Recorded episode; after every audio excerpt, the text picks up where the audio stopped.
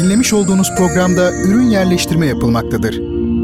Bertan Rona ile Duyuşlar Müzik, sanat, edebiyat, dil, kültür ve hayat üzerine duymak istediğiniz her şey bu programda.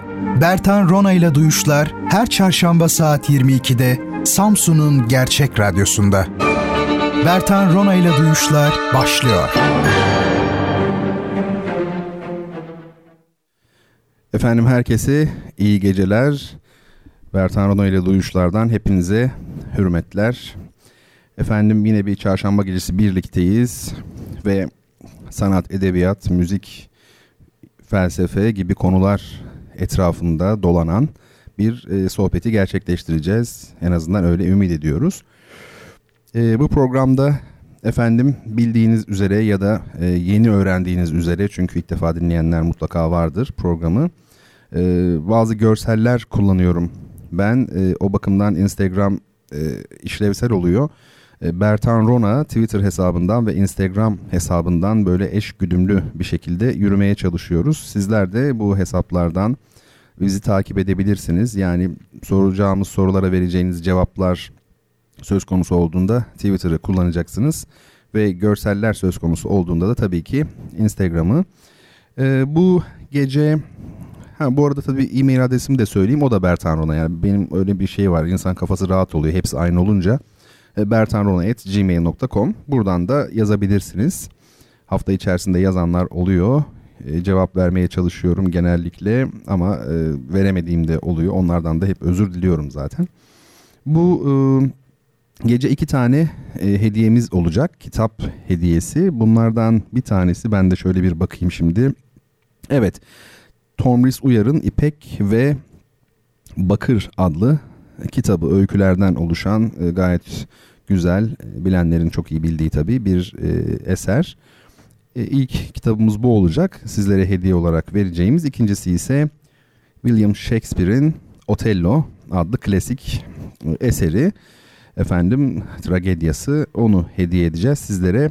Bunların fotoğraflarını yine Instagram'a koydum görebilirsiniz kendim çekmeye çalışıyorum fotoğrafları. Evde böyle garip garip bir şeyler çıkıyor. Kim zaman böyle ince uzun çekebiliyorum. Keserken beceremiyorum falan garip şeyler oluyor ama e, maksat hasıl oluyor herhalde. Bir şekilde görülüyor. Alınacak kitaplar dediğim gibi program e, dahilinde soracağım iki adet soruya Twitter üzerinden ilk cevap veren dinleyicilerimize bu kitapları birer birer e, göndereceğiz. Şimdi efendim programın başında soru, istek, teşekkür, özür, tebrik, duyuru falan hani olur ya bu tür fasıllar olur. Ee, neydi bir, bir şey görmüştüm ben bir zamanlar. Hani dilek ve şikayet kutusu gibi şeyler olur ya böyle. İşte dile, şikayet et, iste, öner gibi bir şey yazmışlardı. Şaka yapmıyorum. Dördü birden var. Dile, pardon iste, şikayet et, dile, öner mi böyle bir şey. Bizimki de öyle oldu şimdi. Soru, istek, teşekkür, özür, tebrik, duyuru. Var bir şeyler. Ee, Semih Önyer çok sevgili öğrencim ve meslektaşım. İzmir Devlet Konservatuvarı'ndan tabii hep bu böyledir. Yani öğrenciler bir süre sonra meslektaş olurlar. Kendisi İstanbul'da çalışıyor. Çok da güzel işler yapıyor müzik e, açısından. E, evleniyor sevgili Semih'çim. Bir ömür boyu kendisine mutluluklar diliyorum sevgili Semih Önyer'e. Geçen haftalarda Gülsüm Hanım e, Talat Sayit Halman'dan istekte bulunmuştu. E, yer vereceğim ona bu program içerisinde. Unutmuş değilim kesinlikle. Eski uygarlıkların şiirleri ne güzel olur demişti kendisi. E, program dahilinde mutlaka yer vereceğim. Efendim sevgili Abdullah Turgut müdavimlerimizden e, felsefe bizim felsefe grubumuz var. O dersleri Dropbox'tan paylaşıyormuşsunuz. Ben de dinleyebilir miyim demiş idi. E, Abdullah Bey mail adresinizi lütfedip bana yazarsanız e, özel mesaj olarak da yazabilirsiniz e-mail olarak da e, ben de e, Dropbox'taki o dosyaları paylaşayım sizinle. Mesture Hanım çok değerli dinleyicilerimizden geçen bölümde e, bir fotoğraf göndermişti. E, sağ olsun bilgisayar başında ev hali ve duyuşları beklerken ya da duyuşlar esnasında o program e, esnasında sırasında benim e, dikkatimden kaçmış o özür diliyorum kendisinden sağ olsun e, var olsun. Şimdi efendim Muhammed Sait Bey geçen bölümde demişti ki şöyle bir şey yazmış ben onu da kaçırmışım. Ulvi Cemal Erkin'in hani eseri seslendirilirken sanki ara ara Itri'nin segah salatına gidip gidip geldik mi e, diye sormuş. E, e tabi şimdi tabi çok sesli müzik bestelemiş olan Türk bestecilerinin eserlerinde makamsal efendim modal ya da bizim folklorik e, materyalimiz çok fazla vardır. E, kiminde zaten mesela Ferit Tüzün ya da Ulvi Cemal Erkin gibi bunu çok net duyarsınız. Ahmet Adnan Saygun gibi bazı bestecilerde de bir soyutlama içerisinde de olsa o makamların işlenişi vardır mutlaka. O bakımdan şaşırtıcı değil tespitiniz. Ee, Büşra Baştaş yolda olmak üzerine bir soru sormuştu. Yani yolda olmak üzerine ne dersiniz diye. Aslında e, belli konular e, bir takım piyasaların içerisine düşerler öyle söyleyeyim. E, şey biraz öyle yani yolda olmak üzerine o kadar çok şey yazılmış çizilmiştir ki hani yol kavramının kendisi sanatta, edebiyatta, özellikle felsefede tabii kendine çok ciddi yer bulmuştur. Buna hiç şüphe yok. İnsanoğlunun e, temel macerası aslında yolda olmak değil mi? Yani aramak diyebilirsiniz. Efendim avcı ve toplayıcı topluluklarda yerleşik hayat yoktu. Onlar zaten her zaman yoldalar değil mi? Böyle bir şey var e, Muhittin Arabi demiş ya insanlar cennetten ayrıldıktan beri e, bu hiçbir zaman yürüme e, hareket halinde olma hallerini ter- bırakmamışlardır diyor. Bu önemli. Ay'a gidiyoruz. O da bir çeşit yürüyüştür. Bir çocuğun ilk adımlarını atması da bir yürüyüştür. Efendime söyleyeyim bir şa genç bir şair adayının piyasada kendine çıkış araması tırnak içerisinde. O da bir arayıştır yani bu önemli olan bir şey. Ben bu yolda olmak meselesiyle ilgili çok kısa bir şunu söyleyeyim e, insanlar şunu fark etmişler. Ya hayat akıp gidiyor. Pek çok şey yaşıyoruz. Pek çok şey yapıyoruz. Ama sonuçta galiba hiçbir yere gitmemiş oluyoruz. Öyle yani beşikten mezara derler. Yani fenayı yani fani olma halini e, hissetme meselesi bu biraz. Tabii yaşla da ilgili, olgunlukla da ilgili. Dolayısıyla bunu insanlar e, şey yaptıkları zaman, ilk algıladıkları zaman daire sembolüyle belki dile getirmişler veya Tam tersi bunu sembol olarak zaten var bulmuşlar. Nerede? Özellikle gökyüzünde. Hani seyran ve devran derler ya devran. O devreden nedir? İşte felekler. Yani işte o zodyak geceleyin gökyüzüne baktığınızda Polaris yıldızı var. O sabit durur. Diğer bütün yıldızlar onun etrafında gece boyu dönüyor gibi görünür. İşte o felek, çarkı felek dediğimizde o zaten. Çark yani bakın yine hep aynı şeye çıkıyor. Efendime söyleyeyim. Şimdi daha evvel söylemiştim hani güneş her gün doğuyor. Mevsimler değişiyor mesela yıllık hareket ama sonuçta tekrar ilkbahara geliyorsunuz mesela kış geçiyor falan şu. Demek ki yani değişen bir şey var ama onun içerisinde değişmeyen de bir şey var. İşte bunun sembolü de daire. O bakımdan tarihi her zaman dairesel düşünmüştür arkaik toplumlar. Bin yıl inancı diye bir şey var ya yani bin yılda bir tekrar başa döner. Ya da işte iki bin yılda bir peygamber gelir atıyorum. Hani var ya böyle kabuller. İşte bunların sebebi tamamen budur yani daire sembolü. Sonra e, tek tanrılı dinler adı verilen dinlerle birlikte daha doğrusal bir e, hareket tasavvuru oluşmuş. Yani belli bir noktaya, belli bir hedefe doğru giden bir e, tasavvur bu. Nedir bu? İşte kıyamete doğru giden değil mi? Ya da gök Hristiyanlara göre işte göklerin krallığı, bize göre işte sura üflenmesi, kıyamet, ilahi adalet, mah- mahkeme ve işte cennet ve cehennem. E, burada da bakın doğrusal bir düşünce var. Yani belli bir noktaya giden bir hareket var insanoğlu açısından. E, bu önemli bir şey. Tabii bunu çok geniş düşünün. Yani distopya edebiyatı diye bir şey var. Öyle değil mi? Yani 1984 var ya George Orwell'ın efendime söyleyeyim ya da Jack London'ın Demir Ökçe bunlar hep distopya romanlarıdır. Zamyatin'in Biz adlı romanı. Bunlar da aslında bakın daire, şey, dairesel değil doğrusaldır. Bu önemli. Ancak şunu söyleyeyim modern bilim Rönesans'tan sonra modern modernite çağının öyle söyleyeyim modern çağın bilimi bence bu ikisini kısmen birleştirmiş durumda. Yani kainat o kadar büyük ki doğru gidiyorsunuz, düz gidiyorsunuz. Yani dairesel bir hareket yapmıyorsunuz, dümdüz gidiyorsunuz ama yine de hiçbir yere varmıyorsunuz. Hakikaten de bizim şu anki teknolojimizle belki de e, kainattaki diğer uygarlıkların hatta en gelişmiş olanının bile teknolojisiyle kainatın kat edilmesi pek mümkün görünmüyor. E, bu çok ilginç. O bakımdan dairesel, doğrusal bir de doğru dairesel yani doğru olduğu halde hiçbir yere varmayan bir hareket. Çok uzun bu mesele bu. Sembollerden bahsetmiştik daire üzerine. Pergel meselesidir. Daireyi pergelle çizersiniz. Dairesel hareketin bir özelliği vardır. Sürekli hareket halindesinizdir ama tek bir noktadan uzaklaşmazsınız. Hep aynı uzaklıkta kalarak hareket ediyorsunuz. Bunun daire baş dışında başka bir form yok bunun için.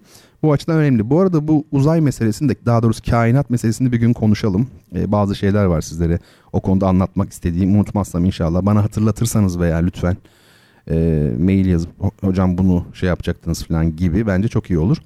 E, kitap fuarı başladı Samsun'da. E, göçtük yani kısacası. o cümleyi böyle de söyleyebilirim yani göçtük e, diyebilirim. Bir de bana mes- mesaj gelmiş İş Bankası müşterisi olarak İş Bankası yayınlarında indirim var diye falan. Şimdi pek çok arkadaşım da tabii bu indirimden yararlanmak isteyen yanıma alıp beraber gidebilirim. E, herhalde yarın gideceğiz bakalım. Efendim dediğim gibi cevap veremediğim dostlardan atladığım, görmediğim dinleyicilerine özür diliyorum. Takipçi sayısı çok olunca Twitter'da da insan bakamıyor. Ee, bir de zaman zaman böyle teenager'lar falan doluşuyor insanın profiline. Bunu da merak ediyorum. Yani o zaman tabii iyice kalabalıklaştığı için bir şey göremiyorsun. Sanki böyle birbirinden haberdar olan bir güruh türüyor. Yani hakikaten bu konuda bilgisi olan varsa da beni aydınlatsın. Yani acaba bunlar bot hesap dedikleri türden bir şeyler mi? Yoksa bilmiyorum yani garip saçmalama yarışı oluyor böyle. Yani takip eden insanlar da değil. Veya işte hani böyle bir domino gibi yayılıyor herhalde bunlar. Hepsi birbirini etkiliyor falan bilmiyorum. Ama tabii teenage olanlar hadi neyse de olmayanların saç, saçmalaması daha korkunç bir şey. Ee, geçenlerdeki meşhur satranç tweetimin altına yazılanlara şöyle bir baktım. Ee, sevgili dostlar yani hakikaten çok enteresan. Biz satranççılar diye başlayan eleştiri değil böyle hakaret hamiz ifadelerle falan ve çok ilginç bakıyorsunuz Satranç Federasyonu başkanlığı yapmış insanlar bunlar. Artık ben de hani şey yazdım belge belgelerle konuş diye bir şey var ya. Yani e, daha kötüsü ne biliyor musunuz? Satranç Federasyonu başkanı olmuş bir insan tamam şey yani benim yazdığımı hatalı bulabilir. İşte bilmiyorsan öğren kardeşim falan denmiş. Şimdi e, tabii ki yazdığım doğru o bilmiyor. Yani satrançla ilgili böyle çok temel bir şeyi bilmemesi utanç verici. Ama daha kötü olan e, insanların kendi bilmedikleri bir şeyi anlamadıkları bir şeyi hemen damgalamaları, yanlış bulmaları. Ya belki de sen bilmiyorsundur onu. Bir araştır, bir oku değil mi? Ve satranç her şeyden evvel tabii ahlak demektir. E, genç satranççılar bu e, etik anlayışla mı yetiştirildi, yetiştiriliyor veya takdiri tabii ki sizlere bırakıyorum. Şimdi gelelim analiz meselesine, resim analizi. Ee, çok sevgili Gülsüm Hanım geçen haftaki programımızda birinci yılımızı idrak ettiğimiz programda şu resim analizlerini daha sık yer verelim e, demişti. Ben de aldım kabul ettim diyerek tamam demiştim kendisine. Şimdi e, Gustav Klimt e, meşhur çok ünlü bir ressam tabi biliyorsunuz. Onun çok ünlü Der Kuss yani The Kiss ne o öpücük adlı ünlü eserinin üzerine biraz konuşalım istedim. Instagram'da fotoğrafı var şimdi. Bu gönderdiğim grup içerisinde 8 e, fotoğraf paylaştım. Üçüncü sırada o var. Yani kitaplardan hemen sonra geliyor. Oradan resme bakabilirsiniz. Şimdi biraz üzerine e, konuşalım. Gustav Klimt kimdir? Tabi burada yapacağımız analiz böyle formal bir analiz olmayacak. Ona çok uygun bir tablo değil zaten yani böyle bir tür resmi ya da ne bileyim Bruegel hani zaten Bruegel yapmıştık böyle orada daha e, hakikaten e, somut analiz vardı teknik. Burada biraz daha farklı üzerinde duracağız. E, Gustav Klimt 1862 doğumlu Baumgarten doğumlu 1918'de Viyana'da ölmüş. Avusturyalı bir ressam. Onun doğum ve ölüm tarihlerini hiç unutmam. Çünkü Debussy ile aynı. Fransız besteci Debussy ile aynı olduğu için hep aklımda kalmıştır. 1862-1918. E, bu Derkus adlı eser e, Belvedere Sarayı'nda Viyana'da. E, 1.80'e 1.80 boyutlarında yani. Tabi büyüyecek bir tablo diyeceğim ama tabi çok çok büyük tablo. Rubens falan şu bu düşünürseniz tabi kıyaslanamaz. E, çok daha şey. E, tuval üzerine yağlı boya bu. Klimt'in e, altın dönem adı verilen bir dönemi var. Yaldızlı parlak böyle. Zaten görüyorsunuzdur hemen fotoğraftan. E, o döneminden ve Art stilinde bir eser. Yani Art Nouveau ne demek? Yeni sanat demek. Bu Art Nouveau üzerine biraz e, konuşalım isterseniz. Art Nouveau efendim hani yeni sanat şey de diyorlar buna stil 1900 hani gibi bir şey de deniyor. Ne bu? Kabaca tamamen kabaca söyleyeceğim. 1880-1915 arasında işte kaç yıl oluyor? 35. 35 yılda Avrupa'da etkin olmuş bir sanat akımı diyebiliriz. Ama şunu söyleyelim Art Nouveau çoktur sanat tarihinde yani hangi Art? Çok fazla Art var. Efendim müzikte çok var. Onda mesela şöyle söyleyeyim müzikte 15. yüzyıl, 14. yüzyıl tamamen Art Nouveau yüzyıllarıdır. Yani yeni müzik ortaya çıkmıştır. Yeni sanat. Ee, yani yeni modernlik. Efendim e, bizim Art yani şu an üzerinde durduğumuz e, Avrupa'da aslında temelde e, bildiğim kadarıyla grafikle bu kitap işleme işleri var. illüstrasyon diyelim ya da e, o şeylerde sanat dallarında ortaya çıkmış bir akım. Oradan da işte mimarlığa özellikle de e, peyzaj ile resme sıçramış. E, temelde bireyci bir anlayış, romantik e, bir anlayış. Şimdi şaşıracaksınız söyleyeceğim şeye. Bu akımın, bu Art Nouveau akımının ilginçtir. Bir biri işte bitkisel, şaka yapmıyorum bitkisel, diğeri de geometrik denen iki e, ana kolu var. Bitkisel Art Nouveau, gelene geometrik Art Nouveau diye.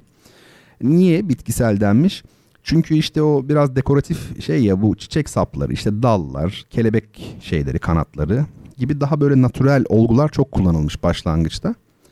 E, geometrik kısmına gelince öbür damarına gelince akımın e, Clinton tablosuna şöyle kabaca bir bakarsanız hemen anlarsınız. Yani orada hakikaten geometrik bir şey var, üslup var.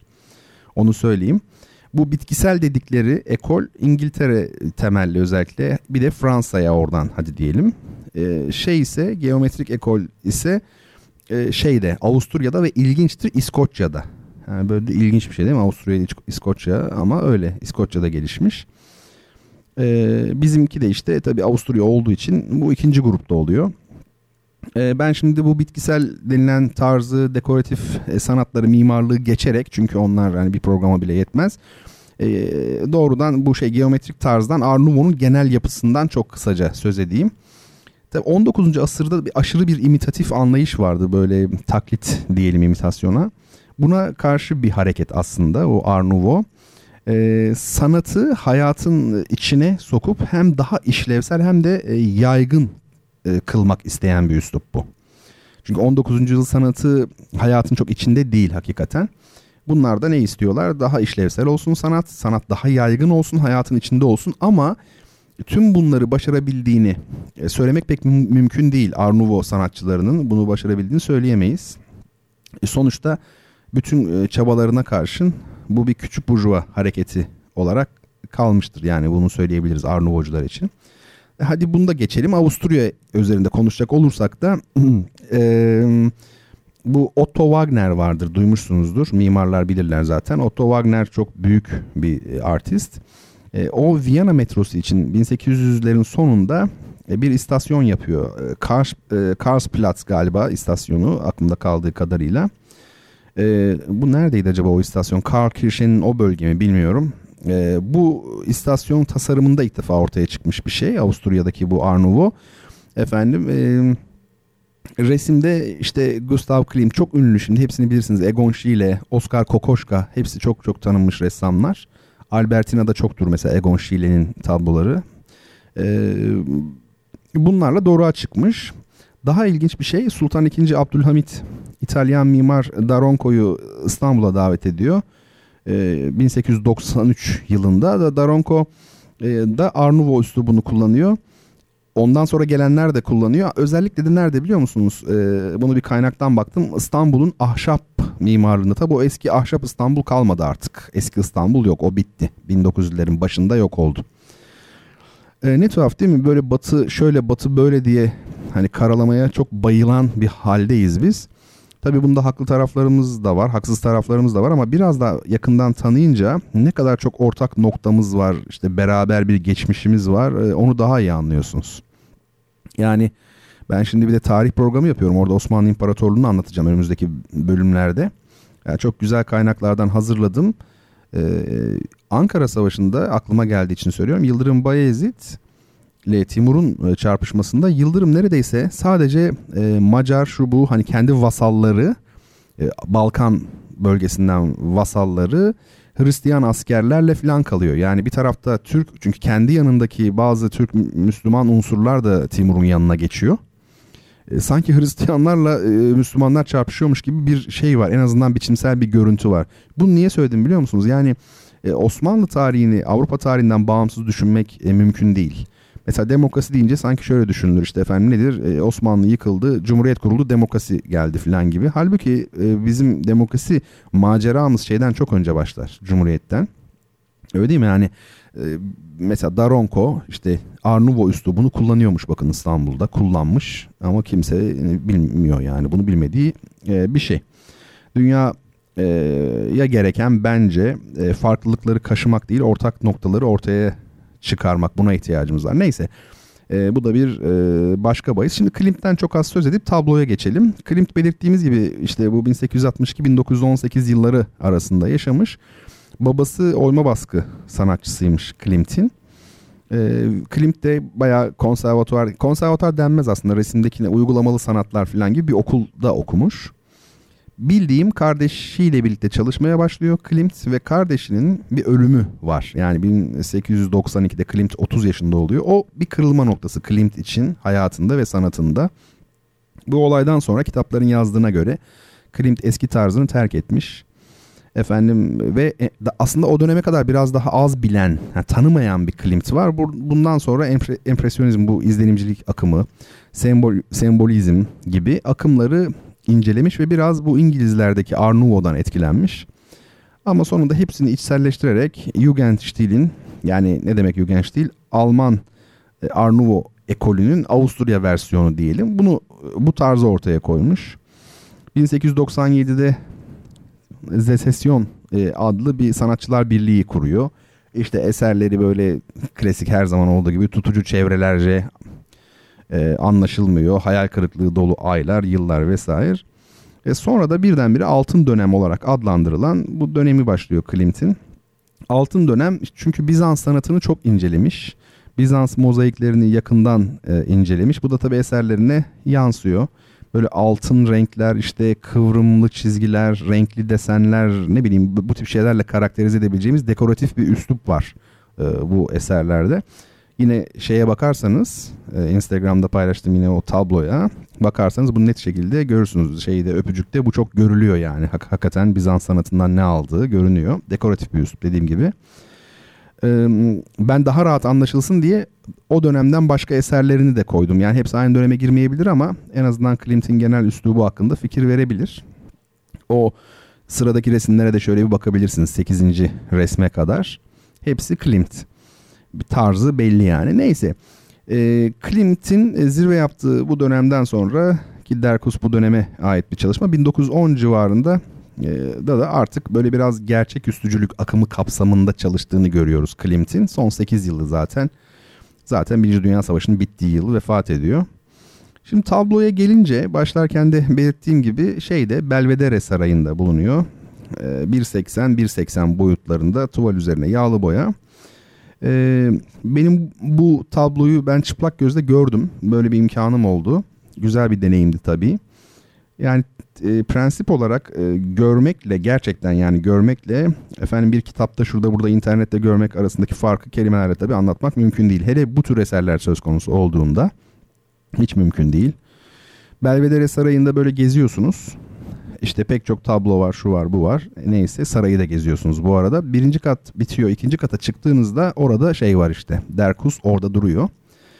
Ama e, şöyle bir şey, siz Derkus'a yaklaştığınızı zaten uğultulardan anlıyorsunuz. Ee, uğultu var yani oraya doğru. Ha, orada bir kalabalık böyle bir şey dönüyor orada uzakta. Orası işte Derkus'un olduğu yer. Ve oraya doğru gittiğinizde böyle bir paravanla ayırmışlar o tabloyu. Çok kıymetli çünkü korumak için. Çünkü belli olmuyor yani sapıklar falan çıkıyor böyle saldırıyor tabloya falan. Meczup deniyor ya. Neyse bu arada meczup gerçekte öyle kötü çağrışımlı bir şey değildir, kelime değildir. Cezbolunmuş, cezbeye kapılmış demektir ya o ayrı gündelik kullanımda işte meczup deniyor. Neyse e, bu böyle bir kanepe falan var. Onun önünde hani oturup siz tabloyu görün diye. Oturuyorsunuz ama o kadar çok insan var ki herkes çok zarif böyle yani 20 saniye oturup kalkıyor yani. Çok çok insan var çünkü böyle bir kibar şekilde biraz bakıyorlar kalkıyorsunuz. Orada bir de şeyi var. Clint'in sözünü yazmışlar oraya öyle hatırlıyorum. E, mealen söyleyeyim hani Almanca tabii orada anladığım ve aklımda kaldığı kadarıyla işte benim e, bütün çalışmalarımın temelinde kadın vardır diyor Klimt. Yani onun için çok önemli olduğunu kadın kavramını söylemiş. Efendim şimdi e, şöyle bir bakalım tabloya. Bir erkek olduğunu düşündüğümüz bir figür var. Bir de kadın var. Erkek solda, kadın sağda. Erkek kadını öpüyor. Efendim aşırı süslemeci bir şey bu tablo. Ben de şöyle tabloya biraz yakından bakayım da onun üzerine daha rahat belki konuşabiliriz. Evet. Şimdi burada e, erkeğe baktığımızda tabloda aslında siyah renk hiç yok hemen hemen. Sadece erkeğin e, kıyafet mi ne derseniz deyin ona. Yani erkeğin içinde var siyah renk ki renkleri çalışırken veya konuşurken bu programda siyahın ölüm demek olduğunu ve neden böyle olduğunu da konuşmuştuk. Ve geometrik ve daha doğrusu şöyle e, dik şekiller, çizgisel şekiller bunlar. Kare filan dikdörtgen gibi daha ziyade. Kadına baktığınızda hem renkli olduğunu hem de dairesel olduğunu görüyoruz. Hani daireselin daha analog olduğunu, daha dişil olduğunu defalarca söylemişimdir. Bakın burada da bu tesadüf değil tabii böyle olması. Yani kadındakilerin hem dairesel hem de renkli olması. Efendim onun dışında arka plan sarı tabii ki koyu böyle yer yer kahverengi siyah şeye kaçan bir sarı. Alt tarafta yeşil çiçekli. Bunun tabii ne olduğuna dair e, pek çok düşünce var. Uçurum olduğu daha ziyade söylenir bir uçurumun kenarına gelmiş oluyor kadın ve erkek. E, kadın erkeği öpüyor zaten tablo adını buradan e, alıyor. E, şimdi e, burada şimdi çok dikkat çekici bir takım şeyler var aslında. Ee, hani önce şeyi söyleyelim Bizans sanatının parlaklığı, geometrik bezemeci, yan dekoratif üslup bunlar e, belli. Ee, şimdi uçurum nedir? Uçurum tehlikelidir ama mesela şelale de bir uçurumdur ki ona hayran hayran bakarız. Tıpkı bunun gibi uçurum hem ölüm bence ama hem de eğer olursa ütopya gerçekleşirse uçmak demektir. Yani uçurumdan aşağı düşebilirsiniz. Ee, çok kötü, korkunç bir şeydir uçurum sizin için o, o zaman. Ama mesela albatros kuşu için hani koşuyor koşuyor falan oradan artık havalanıyor ya. Onun için mesela dünyanın en güzel şeyidir. Biz uçsaydık, uçabilseydik dünyanın en güzel şeyi olacaktı bizim için uçurum. E, dolayısıyla böyle ikili bir doğası var uçurumun. Ben burada kadınla erkeğin birlikteliğinin hem tehlikeli ama hem de ütopik e, olduğunu yani cennetvari bir yönü olduğunu, mutluluk vaat ettiğini e, görüyorum. Öyle söyleyebilirim uçurumun kenarında olmalarıyla ilgili. Aa, bu arada yeşil alt taraf yani yeşil hayat demektir. Kadın ve erkek birleştiğinde zaten hayat olur, insan olur, değil mi? Çocuk olur. Dolayısıyla alt tarafın onların birleştiği yerin altının yeşil olması ilginç bir şey. Bu tablo kadın ve erkek bütünleşmesinin e, resim tarihindeki en etkileyici dışa vurumlarından biri bence. Ee, kadın şöyle dikkatli bakın kadın ve erkek birbirlerinin içinde tamam tek bir beden gibi olmuşlar. Tek bir daha doğrusu beden demeyelim vücudu yani varlık gibi olmuşlar ama ikisi aynı zamanda hakikatin de içinde görünüyor. İşte burada Klimt'in bunu veriş tarzı mükemmeldir. Yani İkisi bir bütün ama e, hakikatin de içindeler sanki. Bu harika bir şey gerçekten. E, tabii iki noksan varlığın bütünleşmesi, kadın ve erkeğin e, tek vücudu olması dediğim gibi çok güzel verilmiş. Tabloda ellerin kime ait olduğu belli değil sanki. Tabi aslında belli. Baktığınızda kadının elleri nerede, erkeğin elleri nerede anlıyorsunuz. Ee, ama kadının ayakları ilginç o artık sanki böyle erkeğin de bir parçası gibi bir uzantısı gibi ikisinin öyle görünüyor. İlginç. De kadın gönülsüz falan gibi bazı yerlerde okudum. İşte kadın sanki gönülsüz gibi. Ben hiç gönülsüz görmüyorum. Tam tersine kendini kaptırmış, kendini bırakmış görüyorum. Yani bu ifadede onu söyleyeyim. Başka neler söyleyebiliriz? Bu arka taraf da çok ilginç. Orada mesela nasıl söyleyeyim? E, Sagittarius e, takım yıldızından Samanyolu'nun görüntüleri vardır mesela internette bulabilirsiniz. O küçük küçük noktalar aynı buna benzer böyle sayısız yıldız. Hani siz geceleyin böyle bu Samanyolu var ya köylerde falan ışıksız yerlerde böyle şerit şeklinde görürsünüz. O ne o gördüğünüz? O çok uzaktaki sayısız yıldızın e, bize yansıyan görüntüsü. Burada da sanki böyle bir arka tarafta kainat e, fonu var gibi geliyor. E, ön tarafsa dünya hani sanki değil mi? Böyle boşlukta o çünkü uçurum denilen o alttaki platform boşlukta gibi. E, hep aklıma şey gelir. E, Kur'an'da der ya arzda bir halife yaratacağım. E, arzda bir halife yani insan bu halife ama nerede? Arzda, dünyada. Bu da ilginçtir. Ben o neden, nedenle Adem'le e, Havva'yı da görürüm biraz bu tabloda. Onların cennetten kovulduktan sonra birbirlerini aramaları aslında çok acıklı yani insanın içini acıtan bir öyküdür. İbn Kesir'in El Bidaye ve Nihaye diye bir eseri var. Yani adından da anlaşılacağı gibi baştan nihayete kadar sona kadar tarihi ele alıyor. Şimdi tabi bazıları böyle şeylere masal diyor. Evet masal da olabilir ama e, her şeye böyle aşırı pozitivist açıdan bakamayız. Edebiyat diye, felsefe diye, irfan diye de bir şeyler var. Ee, mesela ben Twitter'a bir şey yazmıştım. Bu rastlamak, karşılaşmak üzerine. Hani rast ka- şeydir, doğru demektir. O yüzden bazılarına rastlarız, bazılarına karşılaşırız, karşı karşıya geliriz onlarla filan gibi. Alakası yok nereden çıkardın hani dilde böyle değildir. E buongiorno yani ben tabii ki onu biliyorum yani bundan dolayı bu ikisi ayrışmış değil. Ya orada bir edebi bir metafor var ya gönderme var. E, buongiorno çok güzel bizim bir arkadaş vardı İtalya'da kalmış uzun zaman bir şey söylüyordum. E buongiorno Bertan diyordu yani günaydın. E, hani bu Cemal Süreyya'nın ünlü şeyi var ya annem çok küçükken öldü beni öp sonra doğur beni burada şey çıkıyor. Annem çok küçükken öldü yani sanki annesi imiş küçük olan gibi falan. Hani bu tipler bunu da değişti, eleştirirler falan. Ya kardeşim bu şiir yani. Değil mi? Neyse o da başka bir şey. Yeryüzünde yani arzda bir halife yaratacağım diyor ya ayet. Şimdi arz kelimesi Almanca erde, İngilizce earth e, bu hani yer, zemin, toprak anlamına gelir. Erde, earth bakın dikkat edin Türkçesi de yer. Erde Earth yani yazılışı Earth onun da yer. Hatta e, Here yani Zeus'un e, eşi Here o da aslında ana tanrıçanın imitasyonudur. Dolayısıyla bakın Erde, Earth, yer, Here. Bu belli ki ana tanrıça yani toprak ana diyoruz ya işte bu o. Yani hem dünya anlamına gelir hem zemin hem toprak hem de ana.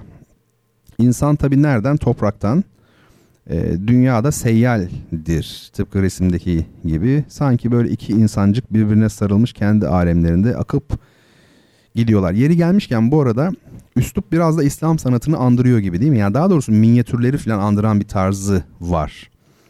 Tabii ki tam öyle demiyorum asla da o bezemeci yönü biraz şey yapıyor. E, andırıyor. Yani uzak bir akrabalık ama bahsedilebilir. Aslında tabii çok detay var. Böyle büyük eserler, büyük adamlar böyledir. Okudukça tükenmez. Tam tersine artar. Büyük kitaplar da böyledir. Tüketemezsiniz. Her defa Dostoyevski'nin Karamazov kardeşlerini her defasında daha büyük zevk alırsınız. Yani onar yıl arayla bir okuyun yani. Korkunç. Ee, efendim neyse bu da böyle şeyler işte. Dediğim gibi ayaklarını bastıkları yer yeşil. Ee, ama kendileri de sarı ha ona dikkat. Sarı neyin rengi? Sarılık diye bir hastalık var. Sordum sarı çiçeğe diyor. Ee, niye sarı çiçek? Yani şey yok mu? Yunus Emre başka renk çiçek görmedi mi yani? O niye o ilahide sordum sarı çiçeğe rengi neden sarıdır? Çiçek eydür derviş baba ölüm bana yakındır diyor. Ölüm rengi bir anlamda. Öyle değil mi? Böyle bir kontrast yani sarı ve yeşil e, kombini çok ilginçtir. Benim çok ilgimi çekmiştir. E, efendim çok konuştum. Şimdi küçük bir ara verelim. Oh oh oh bayağı ben konuşmuşum yani. Dört bölüm yapıyoruz programı. Böyle giderse sabahlarız. Bu arada bir sabahlama programı da yapalım zaten bir gün. Böyle müdavimler, göze alanlar o gün sabahlamayı karar verelim beraber sabahlıyoruz diye. Bayağı ben anlatayım 6'ya kadar ama sizler de şey yapın yani sorun. Şimdi görüyorum mesela sizler bir şeyler sormuşsunuz ama onları aralarda bakıyorum artık. Ee, güzel bir müzik dinleyelim. Üç gitarcı çalıyor. Paco de Lucia, Paco aslı. Paco değil de Paco de Lucia, e, John McLaughlin ve Al Di Meola. Bilirsiniz yani bu üçlü çok popülerdi özellikle 80'lerin sonunda falan. Onlardan bir şey parça. Adını ben de bilmiyorum parçanın ama çok böyle e, anlatımsal, renkli, canlı, tam Akdeniz müziği. E, beğeneceğinizi ümit ediyorum. Arkasından beraber olalım.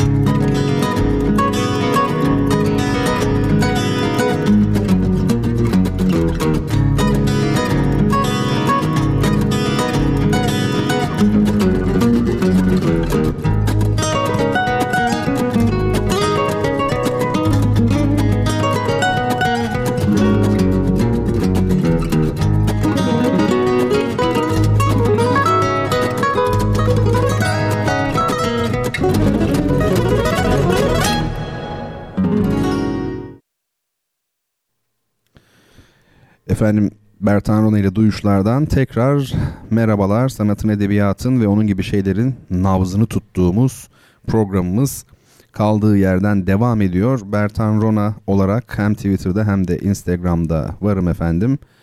Ee, siz de bu programı takip ediyorsanız Instagram'dan paylaştığım görsellere e, bakın lütfen. Sadece bu programı takip etmek için bile yani Instagram kullanmayanlar burada bir hesap açabilirler aslında. Twitter için de aynı şeyi söyleyebilirim. Sorularınız, önerileriniz ve benzeri şeyler varsa lütfen bana buralardan iletiniz. bertanrona.gmail.com'dan yazabilirsiniz de. Şimdi bu bölümde az önce Klimt üzerine biraz konuştuk. Böyle analiz yapmadım. Hani şeyde Bruegel'de yaptığım gibi bir analiz yapmadım ama onlardan da getireceğim. Merak etmeyin yani resim konusunda hevesinizi alacaksınız yani kesinlikle. Çünkü ben zaten hani hazır bekliyordum. Resimle ilgili istek de gelince iyi tamam peki siz bilirsiniz gibi. Teknik analizler falan da yaparsa ben ressam değilim. E, sanat tarihçisi de değilim.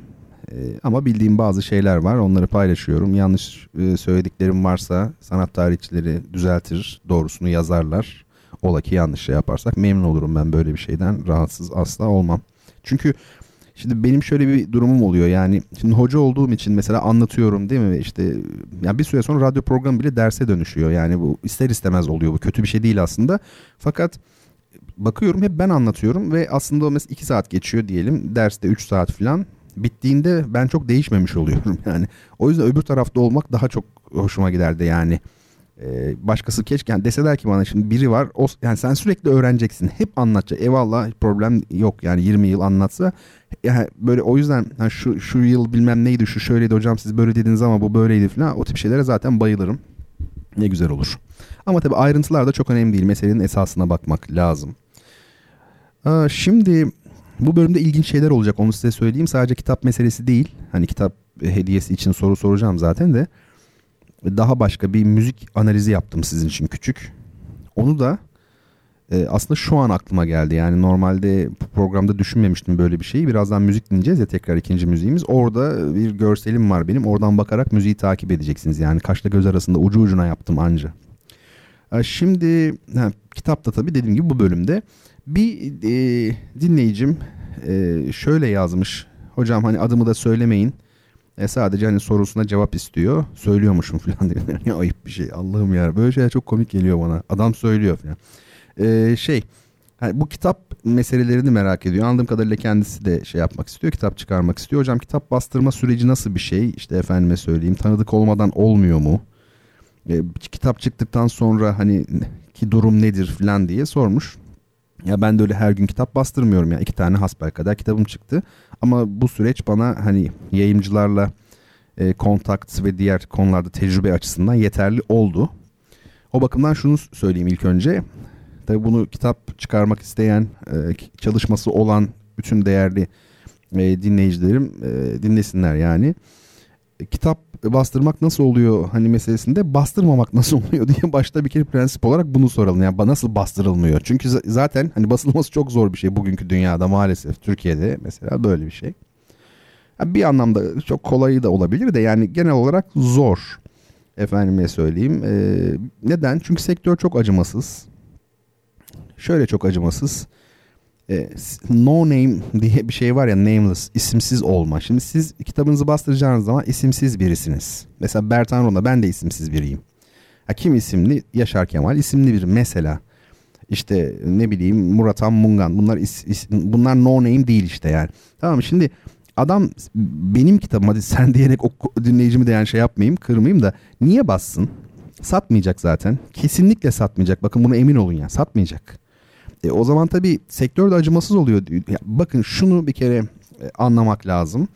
Biz mesela bir, bir kitapçıya böyle büyük hani var ya şimdi ben isimlerini veremiyorum tabii de hani böyle e, kitap ve CD satan zincirler var böyle marka isimler var Türkiye'de. Şimdi siz oraya mesela gittiğiniz zaman biz hepimiz böyle baktığımızda şey görüyoruz değil mi böyle hani kitap satıldığı için orayı böyle başka bir yere koyuyoruz kendimize pay. Arkadaşlar onu unutun.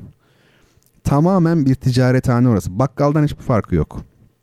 Yani bakın şöyle bir şey söyleyeyim. Bakıyorum bazen Nazım Hikmet'in kitaplarına bakıyorum. O kitabı onunla birleştiriyorlar. Mektuplarından daha evvel bu bir tanesi eksikti deyip yeni bir kitap yapıyorlar. Yani anlatabiliyor muyum? Adamın yazdığı bütün şeyler belli zaten.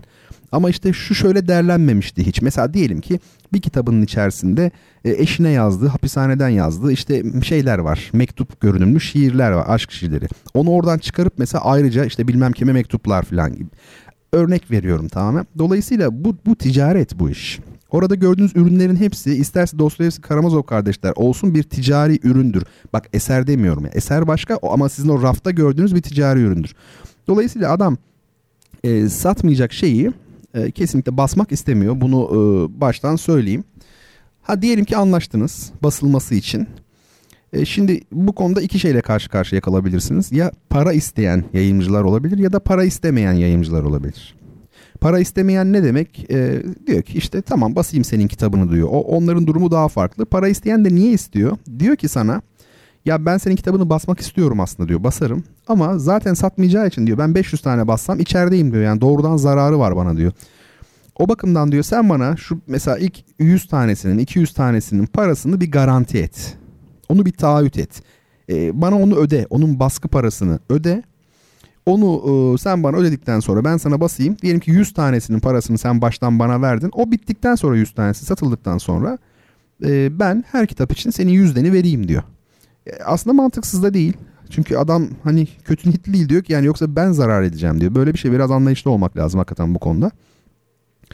Ee, efendim ha bir de ne yapıyor mesela yayın evleri sen yazarsan diyor ilk basımda diyor sana diyor 50 tane kitap veririm hediye ederim diyor. Sonra da diyor sana diyor bu piyasa fiyatının yarısına satarım her zaman. Ha, sen yazar olduğun için diyor bana her mektup yazdığında ben sana piyasada 25 liraysa kitap ben sana diyor 10 liradan veririm diyor. Ha, kendin onu satma ne yaparsan yap diyor. Mesela bu tip ayrıntılar olur sözleşmelerde. E tabi bu süre zarfında şimdi sözleşmenin bir süresi var. Yani 3 yıllığına imzaladın mesela. Sen bu eserinin kendi eserinin tamamını hiçbir yerde kullanamazsın. Bir bütün olarak kullanamazsın. Çünkü hak devri yapmışsın. Senin değil artık o kitap onun. E, ama fragman kullanmak istersen yani içinden bir parçayı bunda belli şartları var tabii. Biraz da tabii hani şey bu yayıncıyla diyaloğuna bağlı. Yani e, şey çık aras çıkarmaz yani kolay kolay da ama çok böyle soğuk mesafeli resmi bir durum varsa da o da sıkıntı olabilir. Ee, bir de mesela benim bir arkadaşım vardı kitabını çıkarırken şey demişti. E, ben kitabımı para kazanmak için çıkarmıyorum demişti. Hani burada yine Bongiorno meselesi var ya. Ya ebi zahmet öyle çıkarma zaten. Çünkü bir kitaptan bugün para kazanmayı düşünmek saflığın ötesinde komik bir durum olur. Belki çok böyle insanları hayal kırıklığına uğratıyorum şu an ama ne yapayım yani hakikat bu. E, kitaptan para kazanamazsınız. Hiçbir şekilde kazanamazsınız. E, yani şöyle düşünün. Ne bileyim yani e, yani bir kitaptan 1 lira kazansanız para kazanmanız için o kitabın Türkiye genelinde çok satması lazım. Yani bunu dediğim gibi Yaşar Kemal, Murat Amungan falan gibi. Yani niye bu isimlere örnek veriyorum? Onların kitapları sürekli satıyor çünkü hiç durmadan. Ancak o şekilde para kazanılır bu işten. Ee, Küçük İskender'in bir söyleşisini okumuştum. Yani 5 kuruş param yok diyor adam ki ne kadar e, şair olarak aslında satan biri Küçük İskender değil mi? Kitapları satıyor ama o bile öyle diyor yani. E, efendime söyleyeyim bestsellerları falan saymıyorum tabi onlar başka işler yani. Veya bestseller olmayıp da işte bu mesela işte Karatay, Canan Karatay'ın kitapları. Ya onlar başka alanlar yani sağlık şeyi bilmem ne falan. Onları geçiyorum. Ben ciddi eserler için konuşuyorum. Ee, bana bazen hani kitap için soranlar oluyor. Hani danışanlar veya yardım isteyen falan e, şu bu. Ee, işte o kızcağız ben para kazanmak için kitabımı yazmadım meselesi oydu yani. O da onlardan bir tabi o iyi niyet iyi niyetle söylüyor. Yani edebiyat tutkusunu bana anlatabilmek için söylüyor. Ben onun farkındayım. Yani ben hiçbir amaç gütmüyorum. Edebiyat tutkusunu söylüyor. Ona hiçbir şey yok ve için üzülüyor zaten filan. Ama piyasadan habersiz oluşuna da üzülüyorum yani. Neyse. Ee, bu arada ilginç bir şey daha söyleyeyim size. Kitabı çıkan insanlar zanneder ki e, hemen kitabı bütün kitapçılarda, raflarda yerini bulacak böyle. Hani çıktı ilk gün gidecek bütün kitapçılarda benim kitabım var. Tabii ki öyle bir şey söz konusu dahi olamaz. Hiçbir şekilde söz konusu olamaz. Neden e, söz konusu olamaz onu söyleyeyim. Şimdi e, bir kere bu işte az önce söylediğim bu markalar var ya kitap satan mağazalar. Pek çok bu kurumsal kitapçı zaten raflarına koyacağı kitapları satış rakamlarına göre belirler. Yani kafalarına göre koyamazlar. Orada çalışanların da o mağazanın yöneticisinin bile ben şu kitabı da şöyle koyayım deme şansı yok. Merkezden gelen satış rakamları, veriler, talimatlara göre koyuyorlar zaten. Ee, aslında düşünecek olursanız zaten başka türlüsü mümkün değil. Ya her kitabı nasıl koyacaksınız yani dünyadaki veya Türkiye'deki böyle bir şey olabilir mi? Yani Türkiye'de yazılmış her şeyi alacak bir kitapçı mümkün değil yani. Dolayısıyla yani e, mantıksız bir şey bu. E, dolayısıyla adam satmayan dediğim gibi yani ürünü de rafına koymuyor. E, vesaire vesaire. Yani her istediğin kitabı zaten bulamazsın. Bu çok açık bir şey. Neyse. Umarım bir cevap olmuştur. Sevgili dinleyicime onu çok hayal kırıklığına mı uğrattım bilmiyorum ama ben şey gerçekçi babayım hani var ya böyle filmlerde baba her zaman öyledir. Baba e, adaleti temsil eder. Anne merhamet. Annenin çünkü gönlü razı gelmez yani. Anne e, çocuğu suçlu da olsa onu korur. Ama baba işte orada adalet şeyi oluyor. E, duygusu. O da başka bir şey. Hadi bu kitap e, hediyemize gelelim. Madem kitap çıkarma meselesinden konuştuk. Neydi ilk hediyemiz? E, şey Tomris Uyar'dı. E, Tomris Uyar'ın e, güzel bir kitabı var. Onu hediye edeceğiz. Şimdi sorumu soruyorum. Bana bir Osmanlı alimi söyleyeceksiniz. Arapça ve Farsça'da edebiyat, tefsir ve hadiste dönemi için benzersiz olacak. Yani şey böyle yani şahikası dönemin ya yani çok böyle büyük allame yani.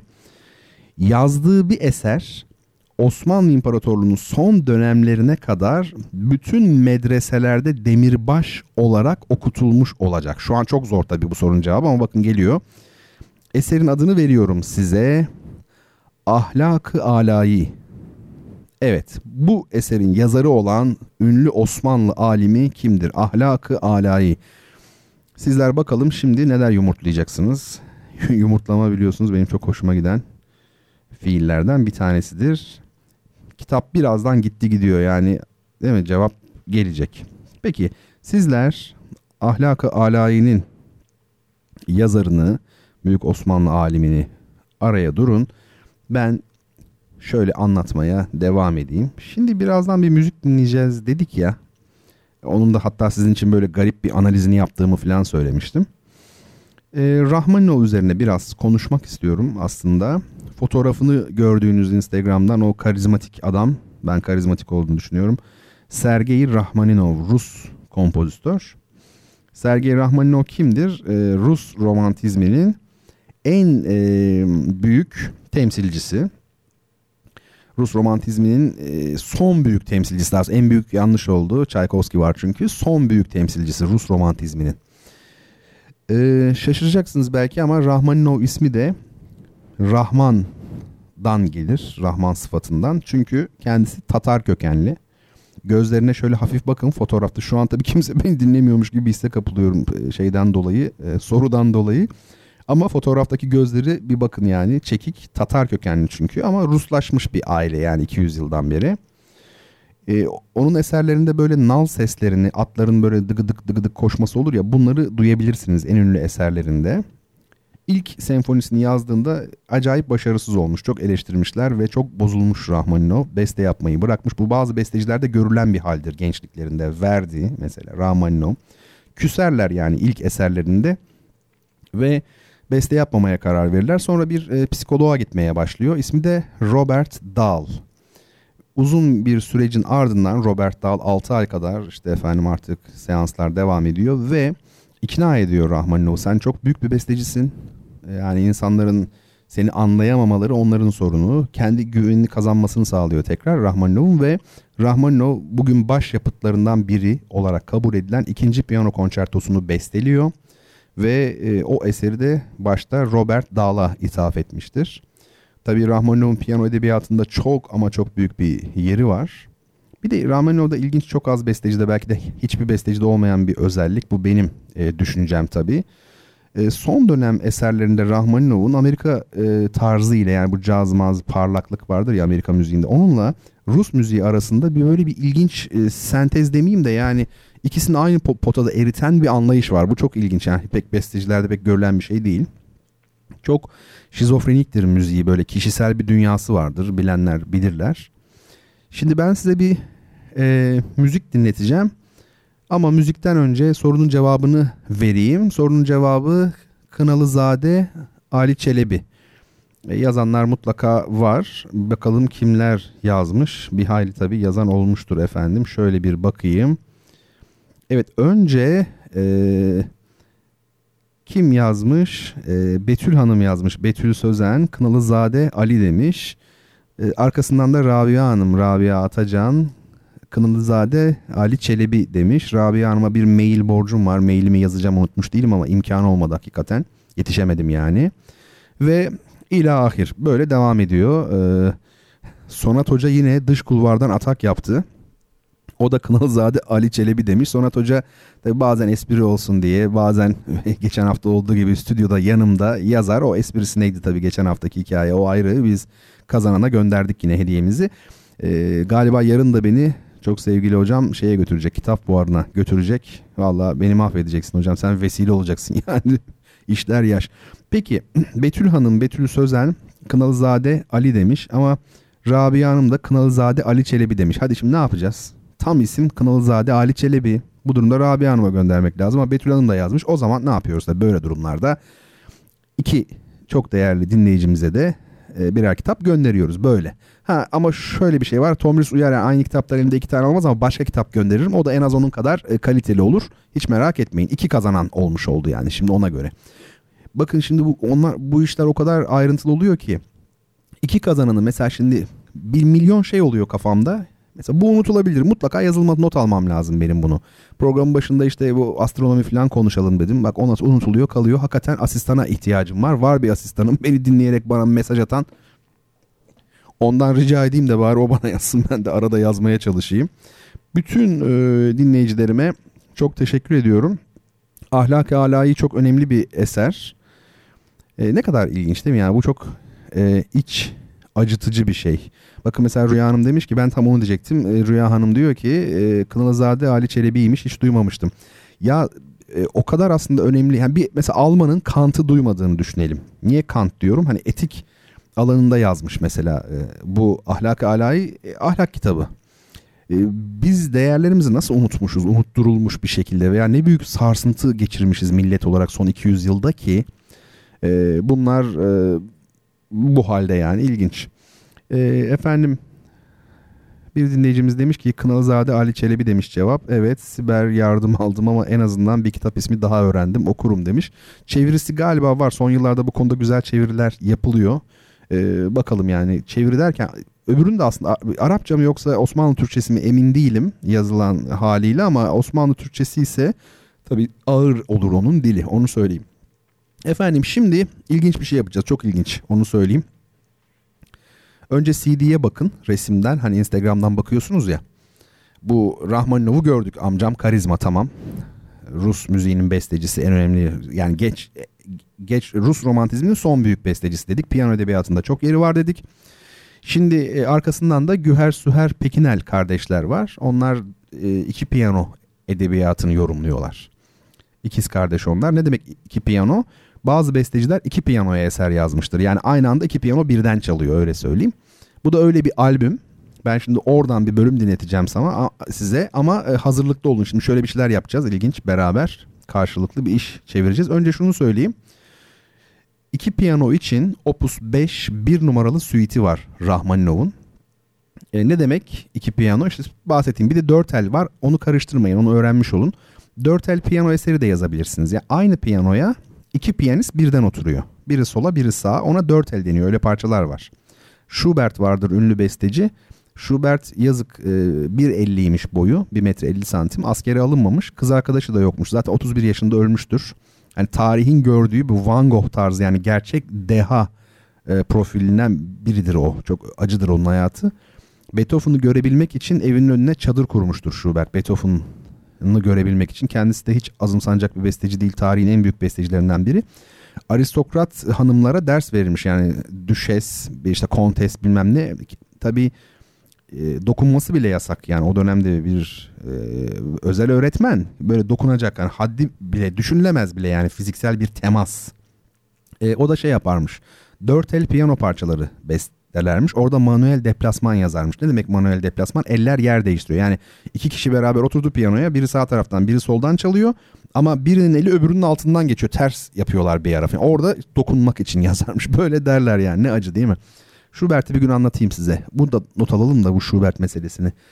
Efendim şimdi e, böyle bir parça dinleyeceğiz. Bu parçanın üçüncü bölümünü dinleyeceğiz. Adı da bölümün başlığı Gözyaşı. Çok e, aşırı romantik. Aşık olan varsa dinlemesin yani direkt uçurur. Yani gerçekten bu kadar az malzemeyle ne demek az malzeme? Teması çok sade böyle karışık bir e, tema yok. Çok sade ama bu kadar e, anlatımsal, bu kadar bireysel, içe dönük bir müzik hakikaten çok az bulunur. Olağanüstüdür. Şimdi ben sizin için bir şey yaptım. Onu dediğim gibi bu arada yaptım böyle hızlı hızlı bir şekilde koşturarak. Ee, bir kağıda bu eserin genel olarak kompozisyonel gidişatını not aldım. Çizdim yani siz çok net görebilirsiniz fotoğrafa bakarsanız. Yani bir düz çizgi var. Ondan sonra biraz değil mi köp köprü gibi bir şey var mesela. Tema geliyor. Sonra köprü var. Sonra çıkış var. Sonra zirve var. Tepe tekrar iniyor. Bir daha köprü. Son söz falan gibi bir şeyler var. Bunların minütajlarını da yazdım alta. Hani hangisi nerede başlıyor, hangisi hangi dakika başlıyor şeklinde.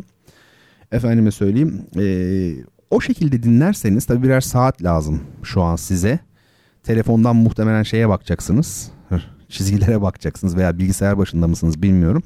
Ona göre yani bir saatinizi falan da bir hazırlayın. İşte ha 49. saniye atıyorum. Hani oldu mu? Ha burası mı başlıyor? Bir dinleyin bakın ben ne demek istiyorum o çizgilerle.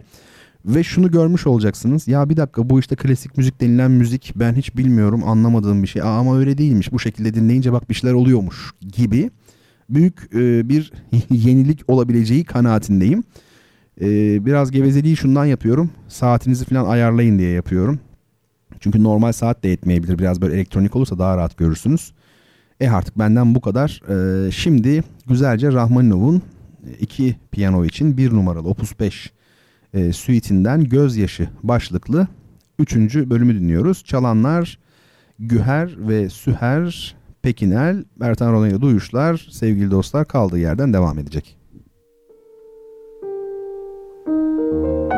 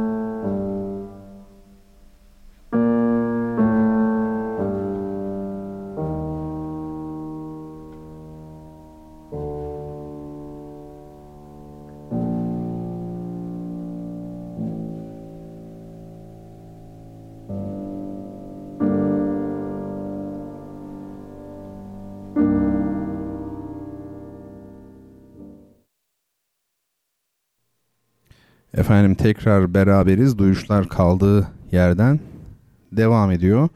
Rahmaninov'un iki piyano için yazmış olduğu bir numaralı suite'i dinlemiş olduk. Güher ve Süher Pekinel kardeşlerden.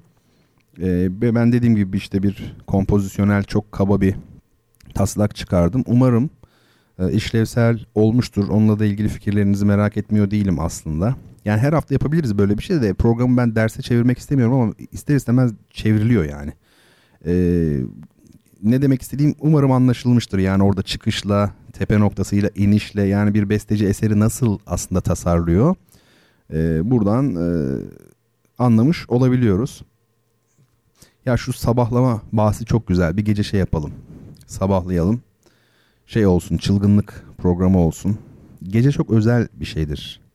Pessoa ne diyor biliyorsunuzdur. Gündüz bir hiçim, gece kendim olurum. Gecenin tabi iktidarla, bireyle çok ilişkisi var. Mesela işte suçlular veya bir şekilde düzene karşı gelmiş olanlar geceyi severler. Çünkü iktidarın kuvvetleri gece uykudadır ister istemez. Bütün hayat uykuda olduğu için. Gece o yüzden tekin değildir bir taraftan. Toplum yoktur. Gece bireysellik var. Efendim e, Sonat hocamız yazmış gelemedim ama takipteyim üstadım yine mükemmel bir program oluyor. Çok teşekkür ederim sevgili Sonat hocam. Yarın hazırlan gidiyoruz kitap buharına.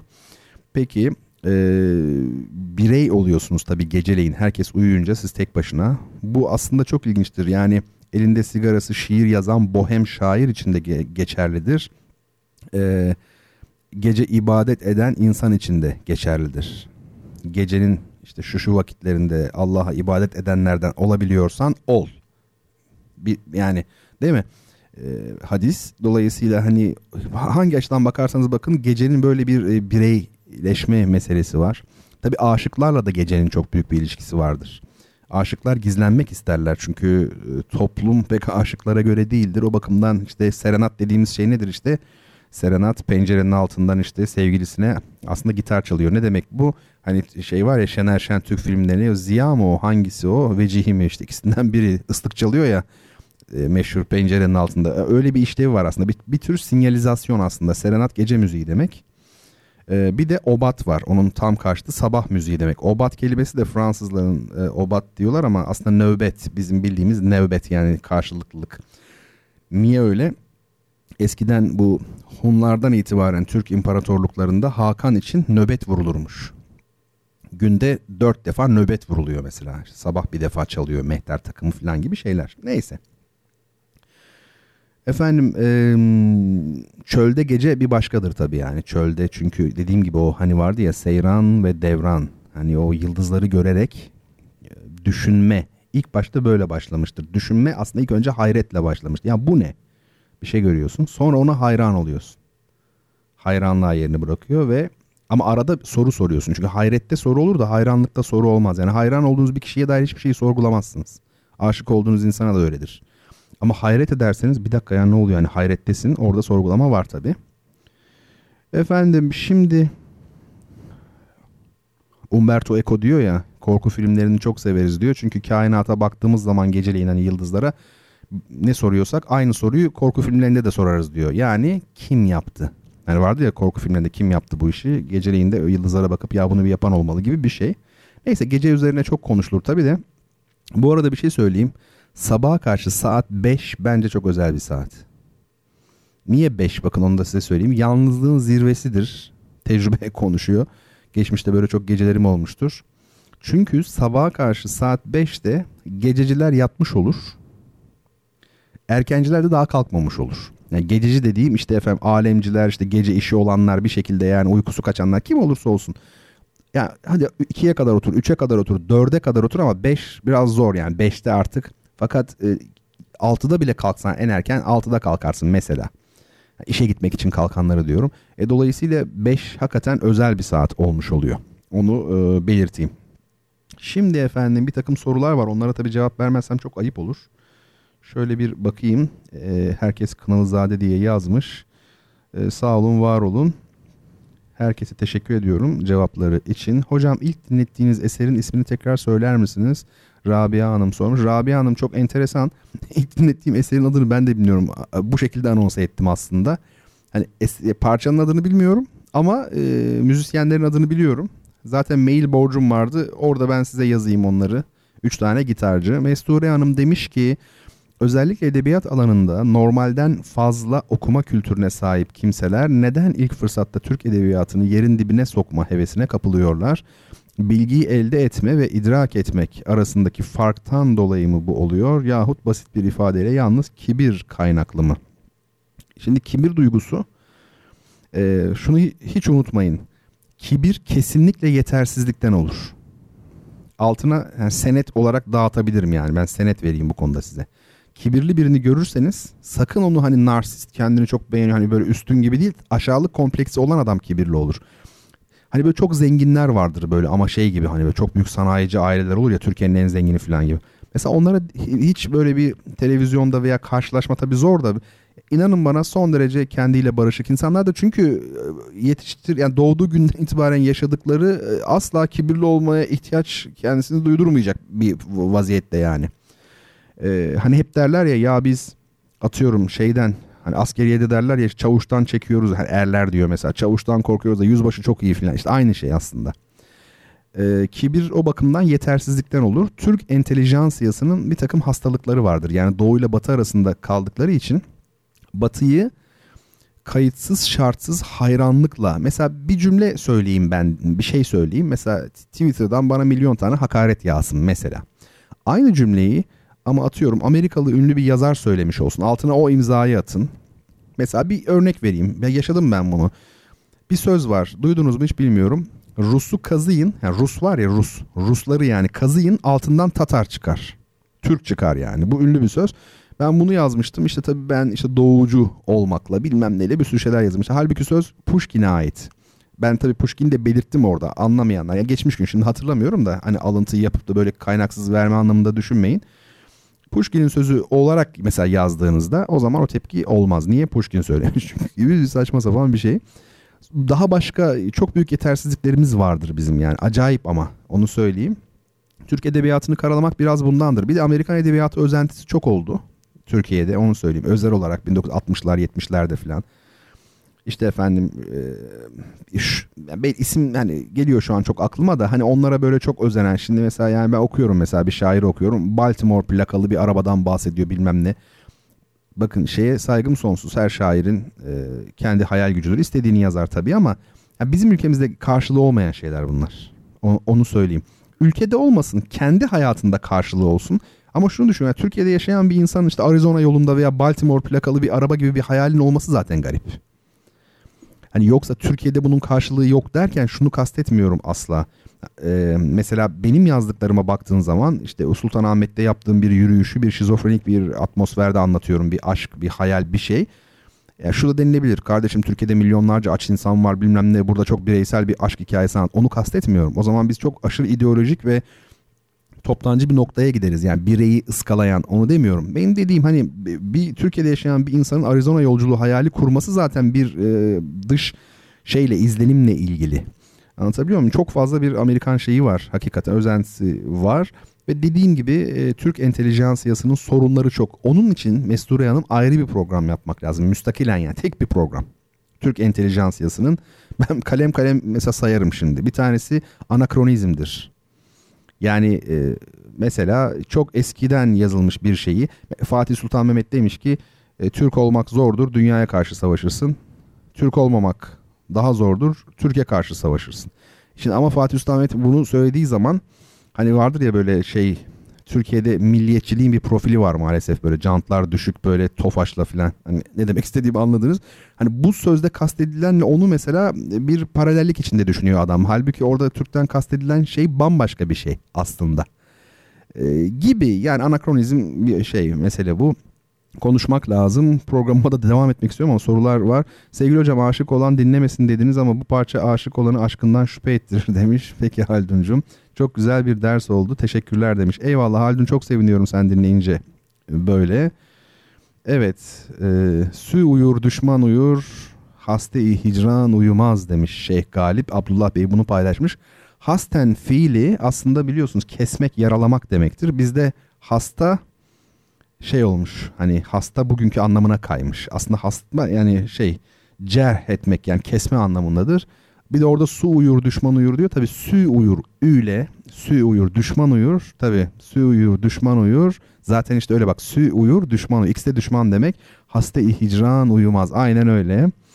Efendim sevgili Burcu Pakadülüsya. Aa bak işte Burcu yazmış. Hemen onu belirtelim. Ece e, Rabia Hanım size söylüyorum şimdi asistanım sağ olsun. Paco de Lucia, Aldi Meola, John McLaughlin bunları söylemiştim ama Beyond the Mirage yani Serap'ın arkası Beyond the Mirage parçanın ismi böyle e, sözüm olsun. Ben bunları şey yapacağım. Geceler yatmış olur, erkenciler kalkmamış olur, gececiler. Evet evet aynen öyle. Siz de tecrübe etmişsiniz. Ayşe Gül Hanım herhalde yanlış görmüyor, tahmin etmiyor isem. Peki umarım atladığım kimse yoktur. Geçmiş deyince benim aklıma ne geldi biliyor musunuz? Forward vardı bir zamanlar. Yaşı müsait olan var mı bunu hatırlayan? Yani şimdi düşünüyorum da şöyle konservatuar yıllarını falan böyle talebeyken. Yani şey bu Twitter falan zaten yok. YouTube gibi şeyler işte YouTube, e, e, Twitter, Instagram sosyal medya yok yani. Böyle şeyler vardı. Bir sosyal siteler vardı. Böyle neydi adları? Onlar da çok sonra çıktı. 2006'da falan ya 2000'lerde. Ondan da önce bir tek mail var. Ve forward diye bir şey var. Böyle mesela bir tane slide gelmiş böyle esprili bir şey. Hani bugün Facebook'ta insanlar esprili şeyler paylaşıyor ya. Onun daha ilkel örnekleri falan. Millet birbirine forward yapıyor o şeyi. Slide'ı falan. Sen de kendi listendeki, mail listendeki kişilere falan gönderiyorsun. Öyle bir dünyaydı. Yani çok komik geliyor şimdi. Floppy diskler vardı. Disketler böyle. Disket kullanan mutlaka vardır yani ama 20'li yaşlardakiler hatırlamayabilir. Baya disket vardı yani disketten şey yapıyorsun falan. CD'ler satın alırdık. Sonra MP3 çıkınca şöyle bir şey çıktı. Lan Allah Allah bu MP3 çıktı artık bu CD'leri boşa mı aldık? Yani hepsi küçücük bir hard diskin içinde koca işte CD'ler, kütüphane falan. Şimdi düşünüyorum şu an MP3 kullanmanıza yani MP3'ü depolamak bile anlamsız şu an. İstediğiniz her türlü müziği ben şimdi mesela size radyodan müzik dinletiyorum ya evde düşünmesem şunu hani kaliteli falan öyle bir kaygım olmasa gelirim buraya ha, şunu dinleteyim bunu dinleteyim YouTube'dan hemen MP3'e çeviririm yönetmenime veririm şeyle flash bellekle. Ve ona söylerim o yapar hemen. Sağ olsun. Biter yani. Bu çok enteresan. Nereden nereye? Bakın şimdi ben size bir fotoğraf paylaştım. Ona bakın lütfen. 11 numaralı resim bu. Sırada 11 bu 11 veya 12 neyse işte. O, o resimde bir şey var. Görmüşsünüz işte. Bu, bu da forward işte aslında. Yani forward dediğim bu tip şeylerde herkes birbirine bunları atıyordu. Orada ne diyor? E, bir kalem var bir de kaset var. Yeni nesil bu ikisi arasındaki ilişkiyi hiç bilemeyecek diyor. E, şimdi bu aslında çok önemli bir konu biliyor musunuz? Yani orada böyle yazılmış ama kaset e, kullanmamış olanlar da vardır eminim ama ne demek kalemle kaset arasındaki ilişki? Tabii ki belli. Kaseti ileri veya geri almak istediğimiz zaman kalemi özellikle de böyle kurşun kalemler vardır ya ilkokul öğrencilerinin kullandığı köşeli falan. Onlar çok işe yarıyordu. Böyle koyuyorsun, çeviriyorsun. Hatta böyle kalemi çevirip kaseti onun etrafında falan hızlı hızlı böyle otomatiğe bağlamış tipler olurdu. Gerçekten de önümüzdeki yıllarda 10 yıllarda mesela kalemle kaset arasındaki ilişki yavaş yavaş yavaş yavaş unutulacak. Ama hiç bilinmeyecek bir noktaya gelecektir muhtemelen yani felaket bir derecede. Ee, şimdi bu çok önemli bir şey. Bu kültür tarihi açısından biz kültür tarihi ile ilgili biraz konuşmuştuk geçtiğimiz aylarda ama bayağı bir oldu. Onu biraz belki arttırmak lazım. Şimdi bu e, bakın biz geçmiş hakkında düşünürken işte aynen bu mesele gibi aslında. Mesela bir roman okuyorsunuz. Diyelim ki Umberto Eco'nun ya da işte bir adam vardı ya Dan Brown mu o şey bu tarihi romanları yazan. Mesela işte yani geçmişle ilgili bir şeye şahit oluyorsunuz mesela. Arkeolojik bir kazı ne bileyim bir işte roman okuyorsunuz. Tarihi belgeleri falan. Şunu hiç unutmayın. Biz biz o şeylere, nesne, olgu ve ilişkilere aslında işte bu kalem ve kaset meselesi gibi bakıyoruz. Biz bilemeyiz yani neyle neyin arasında bir ilişki vardı. Bakın çok önemli bir şey söylüyorum. Ee, Hartley ne diyor? Çok önemli bir hani The Go Between vardır ya kitabında. Çok ünlü bir sözü vardır. Geçmiş yabancı bir ülkedir. Orada her şey başka türlü yapılır demiş. Geçmiş yabancı bir ülkedir bugünkü gibi değildi ve biz bilemeyiz onu. O yüzden o şekilde yaklaşmak lazım. Ee, Michel Foucault ne diyordu? Ben arkeoloğum diyordu. Izgaralardan bahsediyor. Ne demek arkeoloğum? Yani hakikati, geçmişe dönük, kadim olana dönük hakikati bulabilmek için ki biliyorsunuz onun kitaplarında da çok tarihi e, şeyler vardır. Yani her zaman geçmişten yola çıkar. O onları kazımak lazım. Daha derine kazımak lazım. Gittikçe daha derine. Çünkü bilgi daha aşağıda diyordu. İşte e, geçmiş yabancı bir ülkedir. Biz de tıpkı şimdi yenilerin bu kasetle kalem arasındaki ilişkiyi bilemeyeceği gibi biz de bilemiyoruz. Bu önemli. Bunun üzerinde çok duran yazar var ama biz şimdi duramayız. Ee, şimdi aklıma şey geldi ya. Ay bugün havamdayım ama her gece her, her çarşamba havamdayım. Maşallah nazar etmeyelim bana. Ee, bu forward dedik ya aklıma e, bir fıkra geldi. Bu arada biz duyuşlarda herhalde fıkra anlattık mı bilmiyorum. Yani böyle esprili anekdotlar geçmiştir ama fıkra yoktu galiba ben hatırlamıyorum. Öyle bir şey. Tabii benim fıkralarım da soğuk fıkralar onu söyleyeyim böyle çok komik şeyler olmaz da. Yine eğlenelim öğrenelim tipli. Şimdi Londra'da Cockney diye bir topluluk var. Hani bizdeki böyle temel fıkraları gibi bir de Cockney fıkraları var. Yani İngiltere'de meşhur böyle onlar. Efendime söyleyeyim konuşmaları da farklı mesela today yerine to die işte yesterday yerine yesterday falan gibi şeyler. Ondan sonra şimdi Birinci Dünya Savaşı döneminde bir tane genç 17 yaşında daha böyle hafif tertip alık böyle bir Cockney delikanlı şeye e, cepheye gönderiliyor işte yani savaşa gidiyor İngiliz e, ordusuna giriyor. Orada tabii sipere ilk gece siperde askerler uyuyorlar veya işte efendim gece olduğu için bakın çatışmada durmuş belki falan neyse. Orada e, böyle 50 yaşını falan bulmuş çok tecrübeli böyle olgun bir İngilizle karşılaşıyor siperde. Arkadaş oluyorlar tabii gece sohbet edecekler. Bizimki 17 yaşında tabii. Adam diyor ki şey İngiliz yurtsevermiş çok böyle. Diyor ki young man I came here to die. Yani ben buraya ölmeye geldim diyor delikanlı. O kadar adam ölmeye gelmiş yani savaşacak falan. Young man I came here to die. Cockney şöyle bir bakıyor tabii. To die deyince today anlıyor. Kendisi today bugün yerine to die diyor. Böyle yapıyor. Well, I came yesterday. Çok güzel değil mi bak? Bu burun meselesi İngilizlerde. Hmm, well, böyle bir ses var, inleme var yani. Hmm, well, I came yesterday. Demiş böyle bir soğuk fıkra ama bana çok hoş geliyor yani. To die yesterday diyor. Eee bir tane daha anlatayım mı? Ya da şöyle yapayım onu ben şey yapayım ilerleyen dakikalarda anlatayım. Ee, nedense böyle fıkra anlatasım geldi. Ama dediğim gibi aslında daha çok yaşanmış, tebessüm ettiren e, olaylar bunlar. Şimdi efendim satranç şampiyonlarımızda geçen hafta birinci yılımızı doldurduğumuz için özel program yapmıştık ve e, satranç şampiyonlarına ara vermiştik ama bu Gece 7. şampiyonumuzla sizlerle birlikte olacağız efendim. Abdullah Bey demiş ki gecenin sessizliği de olmasa nasıl duyardık kendi sesimizi yazmışım bir keresinde de hocam geceyle alakadar demiş. Kesinlikle gayet de güzel yazmışsınız. Bir de bana mail adresinizi yazın ama felsefe grubunu paylaşacağım.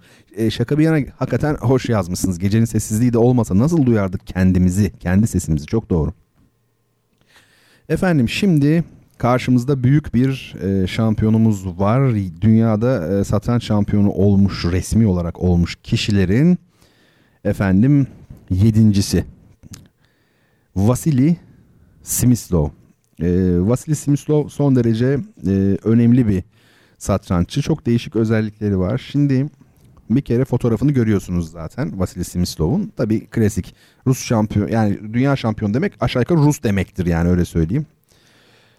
Efendim 1921 yılında doğmuş biri. Bir özelliğini söyleyeceğim şimdi şaşıracaksınız.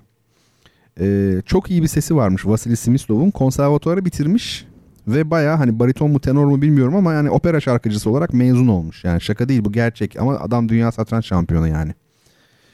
Ee, satranç e, şubesi varmış o zaman e, Moskova'da gençlik evi varmış. Bizdeki halk evi gibi bir şey o zaman çünkü sosyalist dönem ya efendim satranç şubesine e, girmiş ve çok kısa sürede ilerlemiş. Bu işte, tabii bir alanda çok büyük yetenek gösterenlerde hep çocukluğunda böyle bir anormal ilerleme var. Şimdi bir özelliği var Simislov'un. Bakın şimdi yeni şeyler öğreneceksiniz yine. Satrançta oyun sonu uzmanı. Ne demek oyun sonu uzmanı? Şimdi tabii satranç bir oyun zannediyor insanlar. Satranç çok ciddi bir şeydir yani. Çok satrançla ilgili nasıl anlatayım size? Hani oyun açılıyor ya böyle bir hamle yapıyorsunuz öbür taraf yapıyor. Çeşitli açılış biçimleri var. Mesela belki 600-700 tane varyantlarıyla beraber en az açılış çeşitleri var. Bu bu her bir açılış çeşidinin üzerine böyle hani farmakoloji kitapları gibi böyle 600 sayfalık kitaplar var. Benoni savunması diye bir savunma var. Ben şöyle kitap gördüm. The Benoni. Kitabın adı Benoni. Yani sadece o hamlelere dayalı varyantlar üzerine yazılmış bir kitap. Düşünebiliyor musunuz? Şimdi bir oyun başı var. Açılış safhası deniyor buna satrançta. Açılış, oyun ortası var. Bir de oyun sonu var. Bazı satranççılar oyun sonunda usta. Yani daha ziyade o bölgede yetenekli ve etüt yapmış, çalışmış. O zaman ne oluyor siz oyun sonunda ustaysanız maçı mümkün olduğu kadar çabuk oyun sonuna sürüklemeye çalışıyorsunuz mümkün mertebe taş kırışıyorsunuz ki oyun sonuna kalsın. Rakip de onu biliyor ondan kaçınarak oynuyor falan. Yani inanılmaz şeyler, işler. Efendime söyleyeyim. Şimdi Simislov e, kimi yenerek 1957 yılında hani geçen hafta değil önceki hafta ele aldığımız e, Botvinni'yi yenerek e, şeyi kazanıyor. Dünya şampiyonu 1957 yılında e, kazanıyor. Şimdi ilginçtir maçın ilk yarısı e, yaklaşık 22 parti yapılmış. 22 oyun oynanmış. Simislov 7-5 gibi 2 puanlık farkla önde bitiriyor. Yani ilk 12 maçta 7'ye 5 öyle düşünün. Efendime söyleyeyim. Ama Botvinnik tabii ki çok büyük bir şampiyon. Ee, güçlü bir şekilde devam ediyor. 13. partiyi e, çok iyi bir şekilde kazanmış. 14. parti berabere. 15. partide ajurne olmuş. Yani e, yarıda kalmış parti ve başka bir gün tamamlanacak. Simislov'un durumu çok kötü bir durummuş. Yani parti yarıda kalmış. Çok kötü bir halde. Ertesi gün kesinlikle Botvinnik kazanılır, kazanır deniyor. Ama Botvinnik çok büyük hatalar yapıyor. Şimdi hani satranç saati konusunda bana ders vermeye çalışan Twitter'daki e, vatandaşlardan bahsettim ya. Satrançta zaman kısıtlamasına zayet not denir. Bazen çok büyük ustalar yani siz 40 hamle için 2,5 saat zamanınız var. Çok fazla düşündüyseniz 40. hamleye doğru artık zamanınız çok azalmış olur. İkinci 40 hamle için bir 2,5 saat daha verilecek zaten ama mesela 30. hamleye geldiniz sürenizi 2 dakika kaldı. E şimdi o zaman 2 dakika içinde 10 hamle yapmanız lazım. O zaman ne oluyor? İşte ne kadar büyük oyuncu olursanız olun sıkıntı yaşıyorsunuz. Nitekim Hübner çok ünlü bir oyuncu 80'lerin Alman. Bu Vasily Simislov'la oynarken çok üstün bir konum elde etmiş. Yani ben dahi baktığım zaman işte 3-4 hamlede mat var yani görüyorum ki mat olmaz normalde satranç oyununda. Yani büyük ustaların arasında böyle adam zaten 7-8 hamle önceden durumu gördüğü için bırakır. Ama Hübner zaman sıkışmasından dolayı Hani net mat mat yapmayı bir tarafa bırakın. Öyle bir hamle yapıyor ki oyunu kaybetmiş. Hemen o an kaybetmiş yani. Buna zayet not deniyor. İşte biraz açıkçası Simislov'da Botvinnik'e karşı maçını o şekilde kazanmış. Dünya şampiyonu olmuş. Tabi garibim çok sevinmiş dünya şampiyonu olduğunu ama dünya şampiyonluğunun yaklaşık 11 ay süreceğini bilmiyor. Çünkü karşısındaki adam Botvinnik yani o kaybetse de tekrar e, kazanabilir. Öyle söyleyeyim. Bakayım 11 ay dedim ama attım mı? Nisan 1957'de şampiyon olmuş. Ha 13 aymış. Mayıs 58'de tekrar Botvinnik'e kaptırmış hem de büyük bir farkla. Fakat Simislov çok büyük oyuncudur. Çok uzatmayacağım. Simislov'la ilgili tek bir şey söyleyeceğim. Bazen insanlar kendileriyle ilgili yanılırlar. Ben demiş Alehin gibi oynuyorum. Yani kendini Alehin'e benzetmiş eski şampiyonlardan. Oysa ki bugün bütün satranç otoriteleri Vasily Simislov'un stili için Alehin'i uygun bulmuyorlar. Tam tersi Capablanca gibi oynuyor diyorlar. Ee, ne demek bu? Stil nedir? Bazı büyük şampiyonlar atak oyuncusudur. Saldırgandır, agresiftir, yırtıcıdır. Yani başladığı zaman parti doğrudan rakibe savunma problemi yaratacak şekilde oynarlar. Ama kimi şampiyonların öyle bir derdi yoktur daha pozisyonel yani taktik değil de stratejik oynarlar. Pozisyonu korumaya çalışarak oynarlar. Capablanca onlardan biriydi ki tarihin gördüğü belki en büyük satranççıydı. Vasily Simsov daha çok ona benziyor. Atakçılar kimler? Alexander Alehin tabii bir tanesi. Hiç kuşkusuz Mihail Tal. Haftaya geleceğiz Mihail Tal'a. Efsanedir. Ve bir de Gary Kasparov. Bunlar daha atak oynayan oyuncular. Evet şimdi gece dünyayı gizler ama kainatı ortaya çıkarır bir İran özdeyişi diye Muhammed Said Bey belirtmiş. Doğru onu da paylaşmıştım ben Twitter'dan e, tevafuk oldu hakikaten. Peki şimdi devam edelim efendim dünya satranç şampiyonu ama Vasily Simislov'un şeyine bakın yani e, fotoğrafını. Onu bir yaşlılık dönemlerinden çektim. Hani gençliğinde şampiyon olduğunda böyle değil Vasily Simislov. Bu ha bir de bir özelliği daha var. Bazı oyuncular yaşlılıklarında da çok büyük oyuncudur. Kendileri ya satrançta yaş çok önemli. Şimdi sen 25 yaşındaki bir oyuncuya karşı yani şu anki dünya şampiyonu Magnus Carlsen herhalde 22-23 yaşında. Şimdi 65 yaşındaki adam ona karşı oynarken kolay değil yani.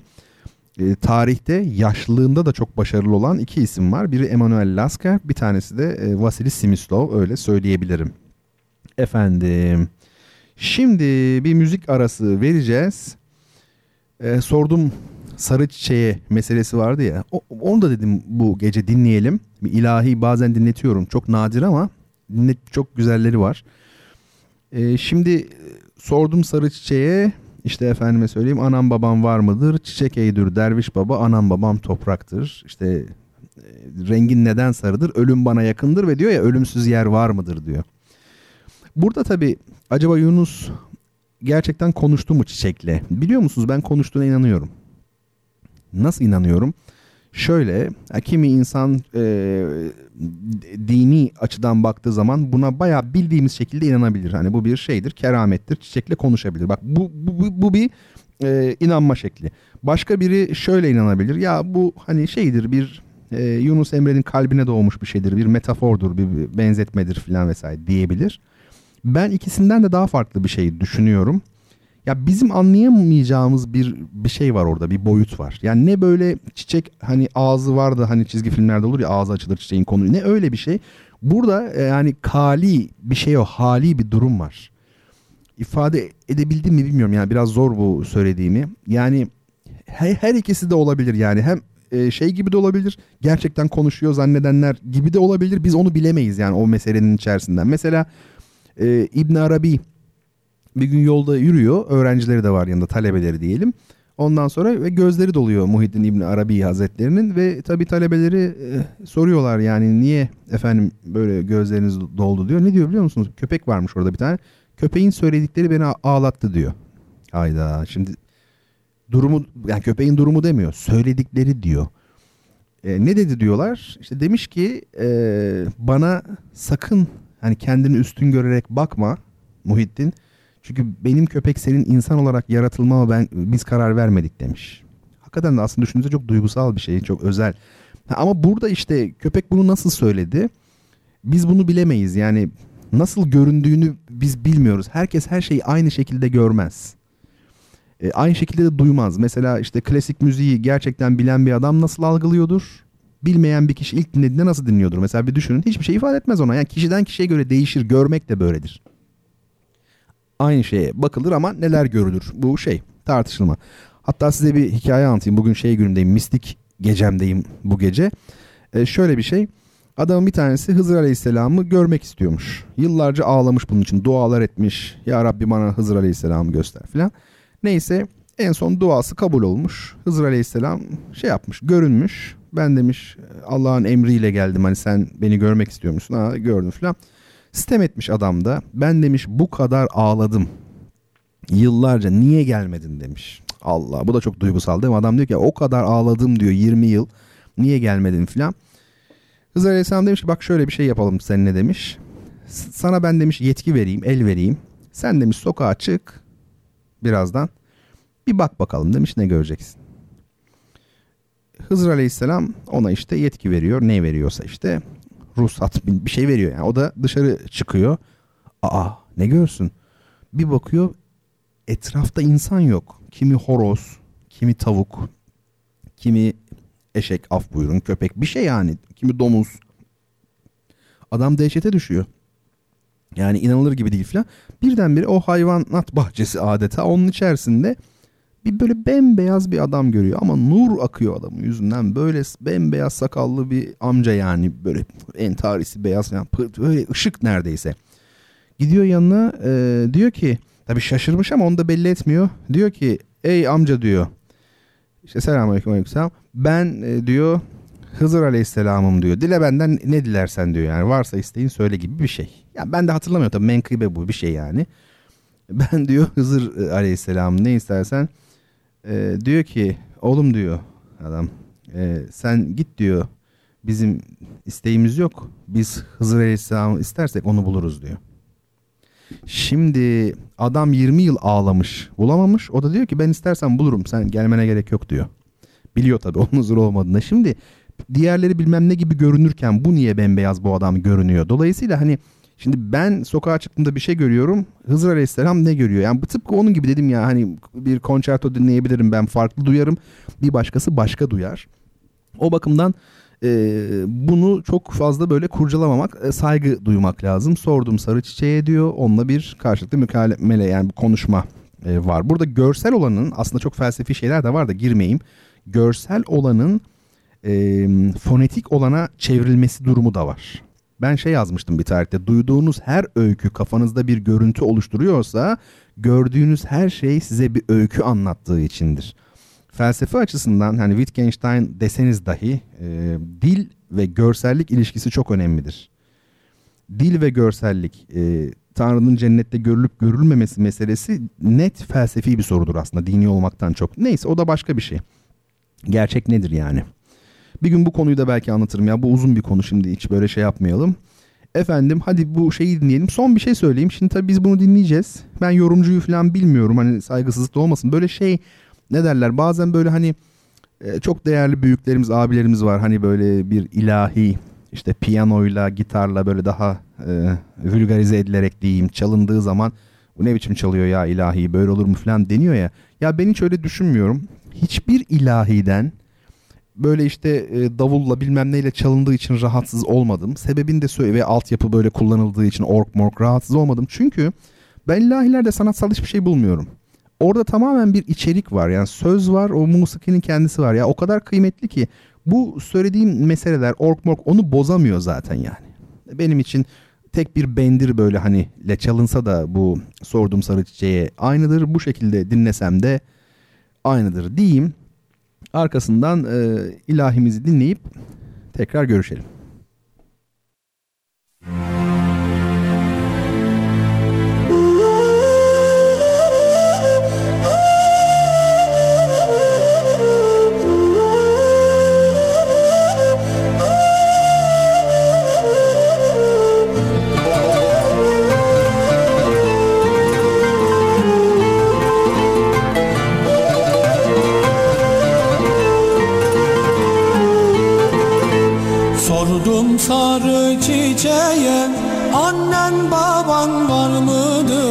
Sordum sarı çiçeğe Annen baban var mıdır? Çiçek eydür dervişi baba Annem babam topraktır. Çiçek eydür dervişi baba Annem babam topraktır. Hak la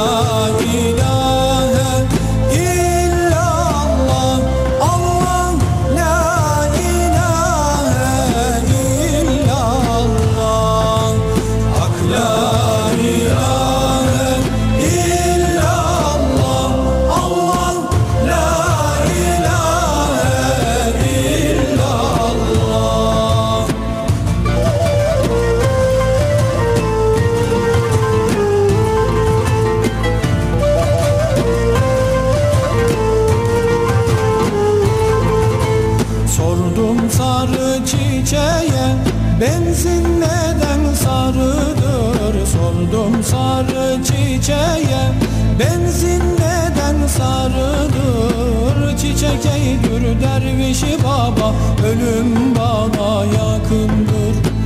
Çiçek eydür dervişi baba Ölüm bana yakındır. Hak la ilahe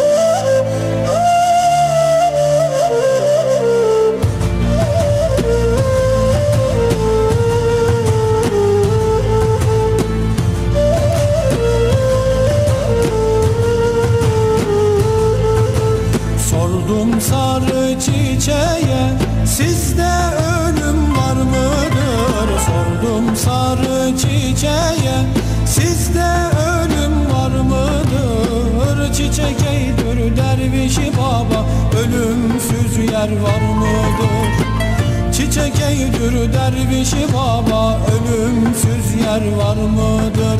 Hak la ilahe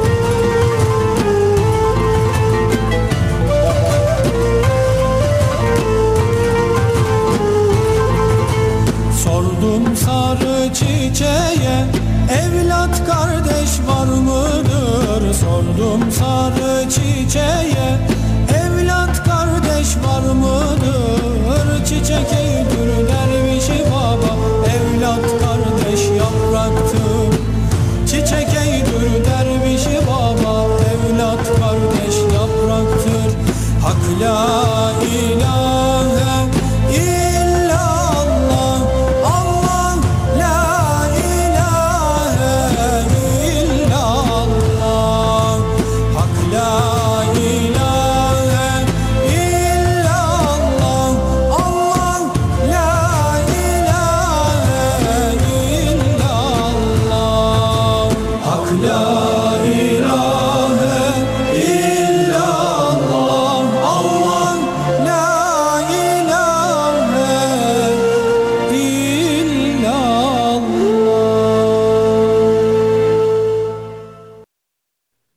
Efendim tekrar birlikteyiz. Kaldığımız yerden devam ediyoruz.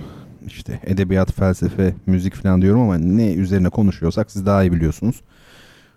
Konuşuyoruz efendim. Sorularınız varsa iletin. Programımızın gerçi sonlarına doğru geldik ama yine de sorabilirsiniz. Önerileriniz, eleştirileriniz varsa onları da bize iletebilirsiniz. Ha, Twitter biraz çünkü bu son kitap hediyemiz var şimdi. Ee, Twitter'da Bertan Rona adresinden cevap verebilirsiniz o hesaptan mention olarak. Birazdan soracağım soruya ilk cevabı veren değerli dinleyicime bir kitap göndereceğim. Ne göndereceğim? Shakespeare'den, Shakespeare'den. Biliyor musunuz siz öyle bir şey var Shakespeare. Bu 1930'larda falan çıkan kitapların böyle birkaç tanesinde öyle bir şeyler var. Muazzam İngiliz edibi Shakespeare'den 3 perdelik feci dram. feci dediği fecaat yani facia. 3 perdelik feci dram kimden? Shakespeare'den. Öyle yazılıyor Shakespeare şeklinde. E, ilginçtir. O, o eski şeyler yani meraklısı varsa okusun. Kemal Sülker diye bir yazar var. E, belgelerle Nazım Hikmet'in gerçek hayatı diye 7 ciltlik falan kocaman bir kitabı var. Nazım Hikmet'i artık böyle bazı yerlerde saat saat yazmış yani o derece biliyor adam. Efendime söyleyeyim orada işte Nazım Hikmet 1900 kaç e, 60 olmayayım da yani 28 mi 28 yılında o civarlarda e, tutuklanıyor. İlk şeyi galiba tutuklanması.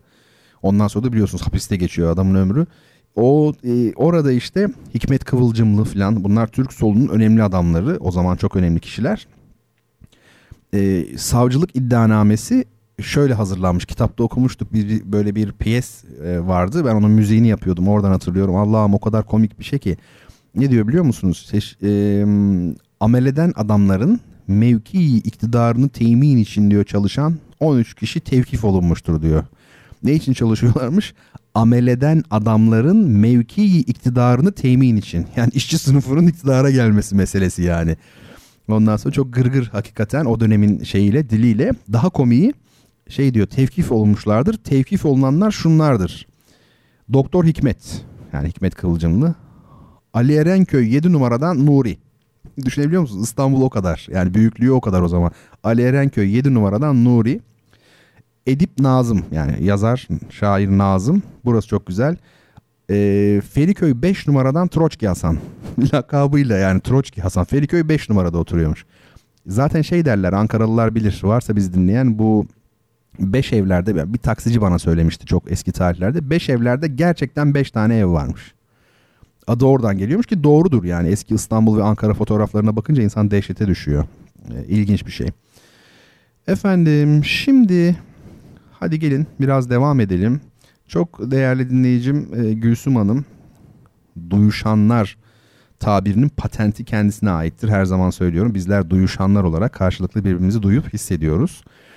E, onun bir isteği olmuştu geçtiğimiz haftalarda belki bir ay olmuştur ve ben şey yapamadım e, onu hani çeşitli nedenlerle bir türlü isteğini yerine getirememiştim. E, bir şey yapalım e, okuyalım bakalım eski uygarlıkların şiirleri. E, Talat Said Halman'ın çevirisi. Kitabı da paylaştım. Oradan bakabilirsiniz hangi kitap olduğunu. Yapı Kredi yayınlarında. 1994 basımı 166 sayfalık bir kitap. Eski Mısır'dan şiirler. Tabii farklı derlemeleri var bu eski uygarlıkların şiirlerinin. Ben buradan birkaç tane atlayarak seçtim. Bakın içinde çok ilginç, çok bilgece şeyler var yani. Şöyle diyor, tabii bu şiir diyoruz ama manzum aslında. Güçlü olmak istersen söz ustası ol.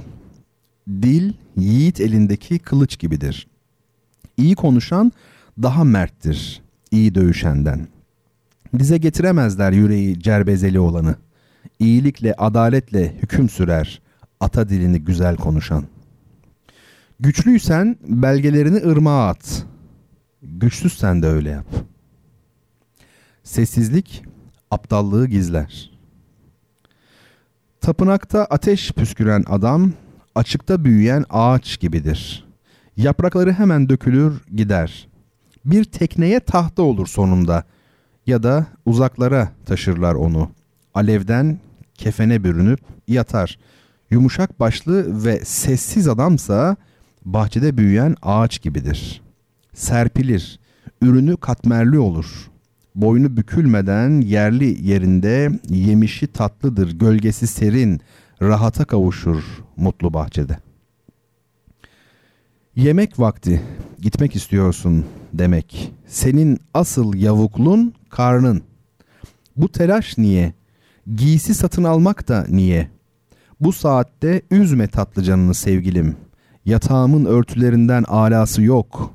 Susadın mı? Al memelerimi. Bak dolmuş taşıyorlar. Kanat çırpıp uçanların hepsi sen yükselince yaşar. Gemiler sana özenerek gidip gelir ırmak boyunca. Açılır bütün yollar sen geliyorsun diye. Sıçrar bütün balıklar yüzünü görmek umuduyla. Işıltıların ulaşır ta denizin yüreğine. Evet tabi bunlar çeviri olduğu belli oluyor hani duyduğunuz zaman. İlginç e, bir şeyler söyleyeyim size. Bence çok önemli birkaç şey var burada. Çok şey var da birkaçı hakikaten önemli. Şimdi eski dönemlerde çok konuşmak yoktu. Hani gece ve az konuşmak falan bir şeyler dedik ya. E, ben geçenlerde de Twitter'a yazdım bunu. Hani çok konuştukça hakikat ortadan kalkıyor gibi. Yani buna benzer bir şey. Gerçeklerden uzaklaşıyoruz çok konuştukça ve gerçekler gerçeklerden uzaklaştıkça da çok e, konuşuyoruz. Şimdi eski çağlarda özdeyiş yani aforizma dediğimiz yani bugünkü anlamda değil ama kısa özdeyişsel üslup egemendi. Yani bilgelerin kitapları böyle yazılıyordu. Çin medeniyetinde hatta Yunan'da da böyle mesela yedi bilge var ya Solon falan hep özdeyişler şeklinde böyle. Bu bir. İkinci, daha kısa konuşma var yani. İkincisi didaktiktir yani öğretici bir ton vardır. Bunu hissetmişsinizdir. Yani tam antik Mısır'da da öyle tabii. Didaktik bu ikinci özellik. Başka e, ne diyebiliriz? Benzetmeler çok. Bak iki kişi arasındaki şeyi anlatıyor. İşte bilmem ne adam şöyle şöyledir diyor. Böyle böyledir, böyle böyledir. Öbür adamsa diyor. Ve bu İncil'de çok vardır bu. O dönemin yani İbrani kültüründe de var olan bir şey. E, değil mi? Kıyaslama. Bu adam şuna benzer. Hani veresiye satan, peşin satan arasındaki fark var. Yani öyle bir benzetme geleneği var. Efendime söyleyeyim. Be- benzetme. Teşbih mesela. Teşbih ne demek? Şüphe var ya şüphe kelimesiyle aynı kökten gelir. Allah Allah. Benzetmek ve şüphe ne demek? Ee, şübehat. Aslında şüphe iki şey arasında kalmaktır. Teşbih de işte o ikisini birbirine benzetmektir. Yani iki kalemle ilgili bu. Böyle bir şey. Bir de e, bir özellik daha var. Erotizm.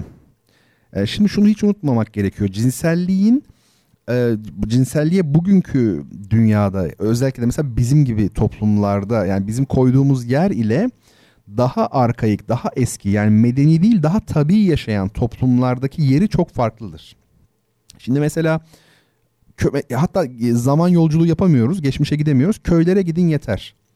Köylerde cinsellik şehirden daha az ayıp kabul edilir. Çünkü o toplumlar daha doğal yaşadığı için tabiatın içinde olan bir şeydir aslında. Türkiye'de mesela şimdi dikkat edin işte çok e, şey oluyor spekülatif tartışmalar oluyor mesela bir işte hoca e, bir şey yazıyor mesela fetva veriyor bir şey diyor ondan sonra işte ya vay işte İslam'da cinsellik şöyle aslında bu tartışmaların temelinde eski toplumlardaki bakış açısı var. Yani bugün e, fark garip görünen şeyler o dönem doğaldı. Bu bunu hiç unutmayalım. Ve dediğim gibi erotizm zaten çok doğal bir şey. Ee, ben mesela şeyleri okumuştum. Hitit lerden kalma tabletlerde böyle o şiirleri tabii şey yapmışlar çevirmişler. O kadar ilginç ki. Kadın mesela şeye giden savaşa giden kocasına bir şeyler yazmış.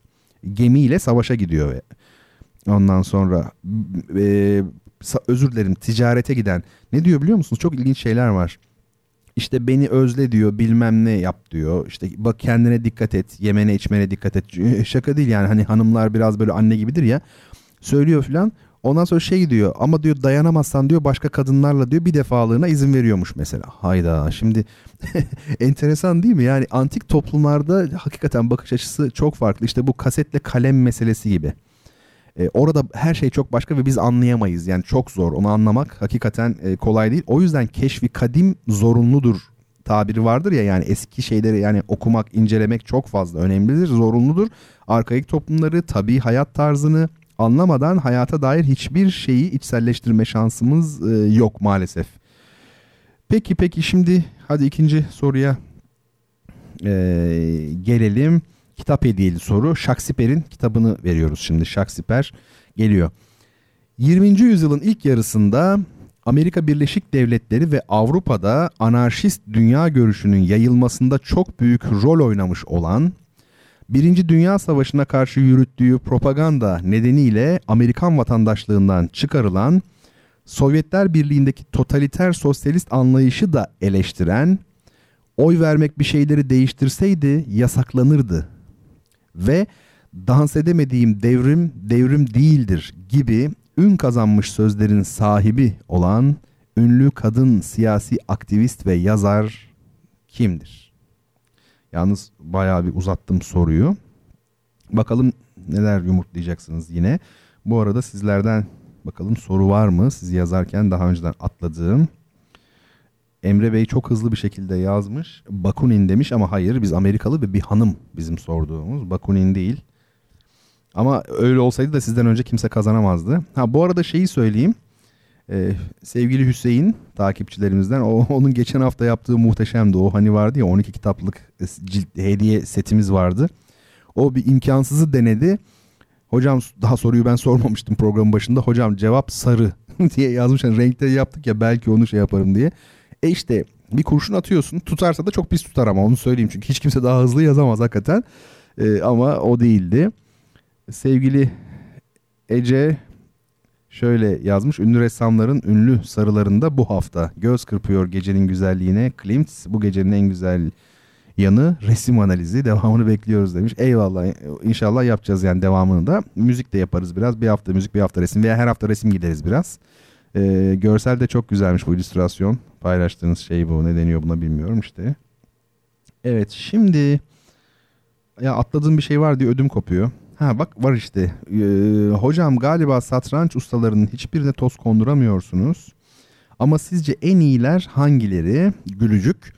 Yani her birinin farklı bir yönü güçlü ama yine de sizce en iyileri kimler? Mamoste Serhenk. Ee, ben tabi isim göremiyorum başka. Mamoste hoca demektir. Onu biliyorum. Serhenk, Ferhenk gibi olmuş.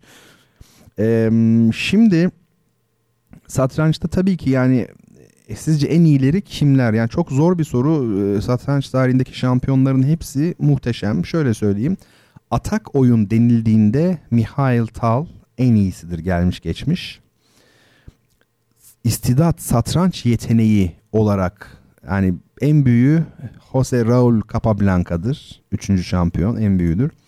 Efendime söyleyeyim ama komple oyun açısından yani oyunun bütün oyun sonu hem oyun ortası açılı yani çok dengeli olarak bütünsel en sağlam usta e, Alexander Alehin'dir bana göre. Bu benim kanaatim tabii farklı düşünenler e, olabilir.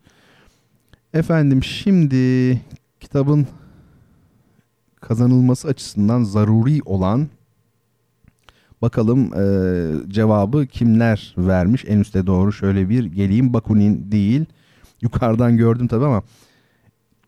Evet ilk yazan Mesture Hanım olmuş Emma Goldman demiş. Arkasından diğer cevaplar geliyor. Tabii Emma Goldman çıkmış. Şöyle bir bakayım biraz daha. Peki.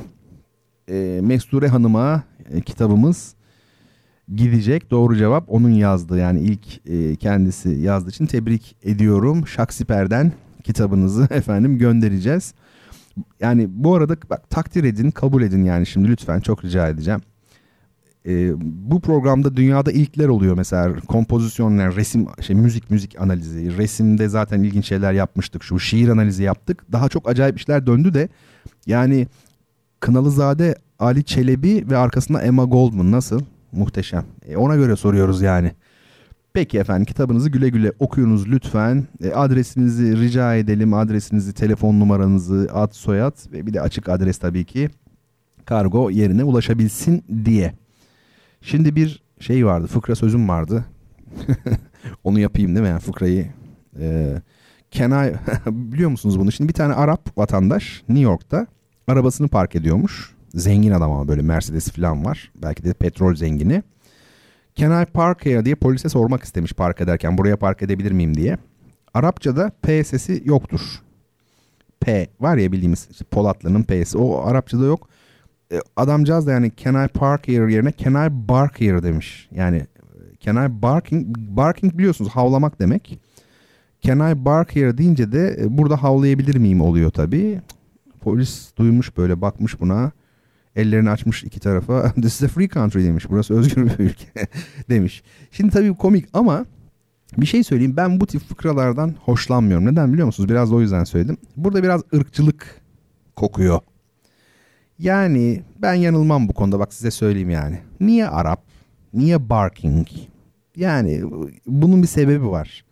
Burada Amerika'da ırkçılık aslında siz bakmayın yani Avrupa'ya Almanya'ya göre çok daha azdır. Televizyonda tabii yükselen böyle bir muhafazakar ırkçı bir damar son yıllarda var ama e, halk olarak baktığınızda yani çünkü Amerika'da çok farklı milletlerden insanlar var. Yani o tip bir şeyle bakmazlar kolay kolay. Yani burada bu fıkranın böyle barkingle çıkması bana ilginç gelmiştir.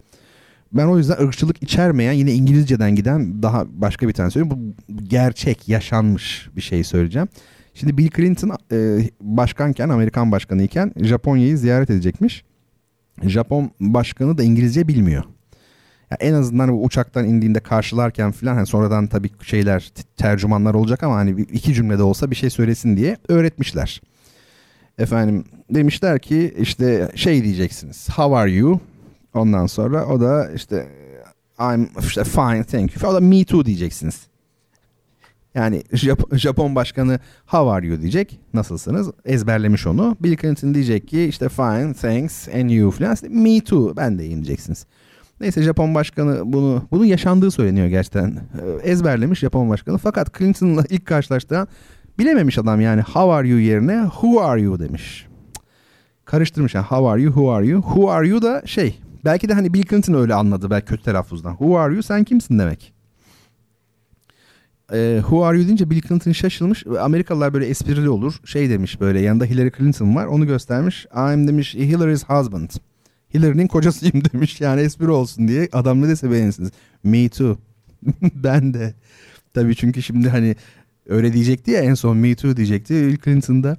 Tabii şimdi Clinton çok böyle esprili işte ben Hillary'nin kocasıyım falan diye cool takılıyor işte sandviç yapan barbekü basın mensuplarına dağıtan Amerikan başkanı falan ama e, arkasından Me Too deyince onun kocasıyım ben de onun kocasıyım oluyor. Tabi orada artık onun o esprili işte cool tarzı da sönmüş oluyor bir anda.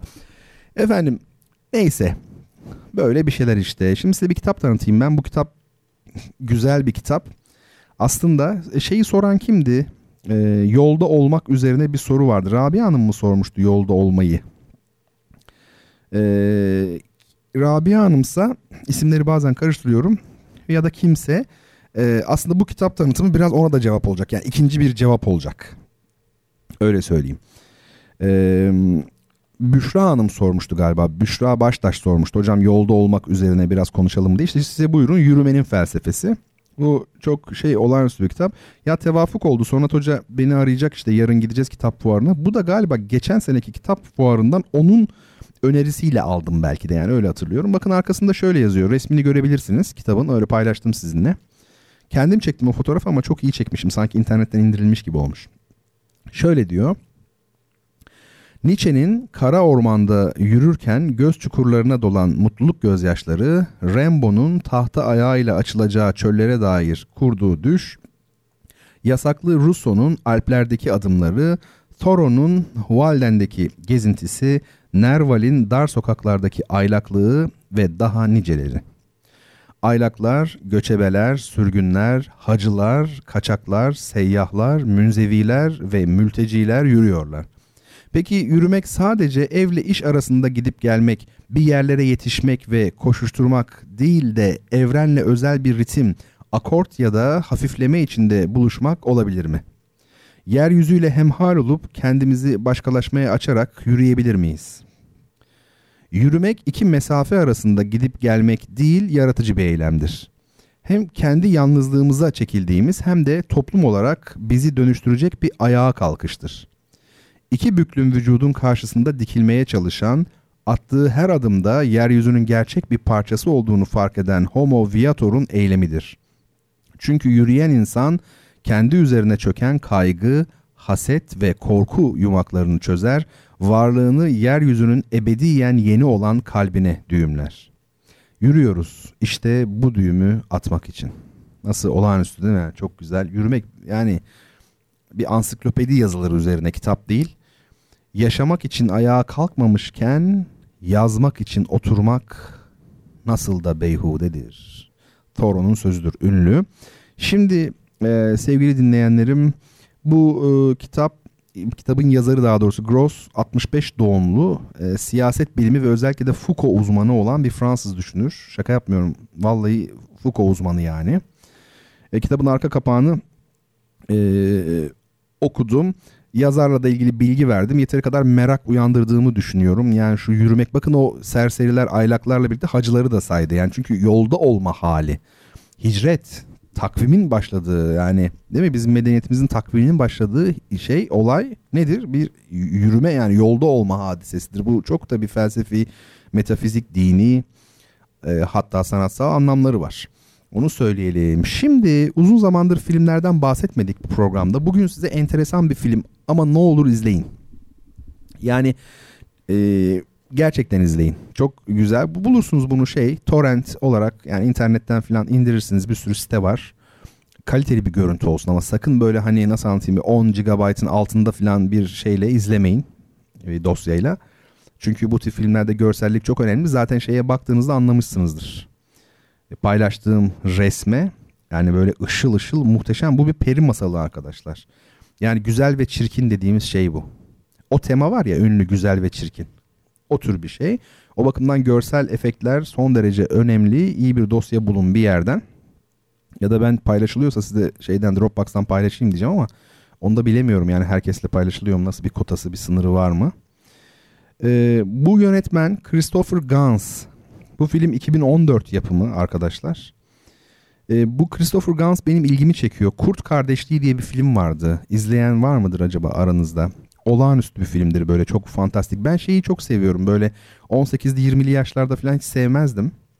Nasıl anlatayım böyle fantastik filmleri sevmezdim. İlla ki böyle hani Tarkovski falan gibi ağır abi filmleri olacak. Yani ama sonradan bu böyle masalsı filmler çok ilgimi çekmeye başladı. Ee, bu Kurt kardeşliği de öyle yani 18. yüzyılda geçecek mesela Fransız devrimi döneminde. Veya hani Tim Burton'ın şey vardır ya meşhur The Sleepy Hollow bu uykulu kuytu menkıbesi işte e, hayalet süvari diye Türkçe'ye çevirmişler. Yani o tip böyle gotik dedikleri tarzdaki filmleri hakikaten seviyorum. Christopher Gans bu tür film çekiyor. Çok az filmi var ya. Üç tane falan filmi var. E, bu tip e, çekiyor e, filmlerini. Kurt Kardeşliği öyle, bir şeydi. Kurtların Kardeşliği mi? Kurt Kardeşliği mi? Öyle bir filmdi.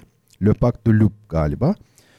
E, sonra ben o filmi beğenince ya bu yönetmenin bu tip filmleri var mı diye aradım e, ilginçtir Necronomicon. Bu programda biz aylar evvel bayağı bir önce ben bahsetmiştim o filmden. Necronomicon tabii çok çok önemli. Amerikalı ünlü bir yazarın şeyi e, eseri. Onu çekmiş e, Christoph Gans. Zaten o çok fantastik ve biraz şey horror filmi, korku filmi. Efendime söyleyeyim. Başka bir filmi var. E, Silent Hill diye Sessiz Tepe. Çok enteresan bir film o da. Yani tam kalemim benim. Ama şunu bir izledim bu e, şeyi. Güzel ve çirkini. Beat ediyor ya bu beat. E, bu beast var ya İngilizce o yani bu canavar. Yani çirkin anlamına da geliyor canavar. Ne bu? Efendim mesela aslında hani var ya çok arketip ya King Kong'da var mesela. Ne demek? Güzelliğe yenilen canavar ya da işte gücün güzelliğe yenilmesi yani erkeğin güçlü olan mesela kadına ya da aşık olduğuna yenilmesi. Bu, bu çok bir temadır yani. Bu çok işlenmiştir. King Kong'da niye ağlıyorsunuz? En son ölüyor falan King Kong değil mi yani? Ee, kadını koruyor bilmem ne falan. Tabii bunlar böyle konular. Psikolojik boyutuna şimdi girmeyelim. Ee, peri masalı bu film. Konusunu tabii ki anlatmayacağım. Ee, tam e, yani sevenine e, göre. Aslında senaryoda bir defo var. Size söylemek istemiyorum tabii öncesinden ama defo derken şöyle ben kompozitörüm. Yani ben hissederim. İster senaryoda olsun. Zaten e, libretistim yani dram yazdığım için oyun yazmışım. Yani bu işlerden anlıyorum. O, e, fark etmez resim bile olsa, fotoğraf bile olsa kompozisyonel bir sıkıntının olduğu yerde e, bunu hissederim.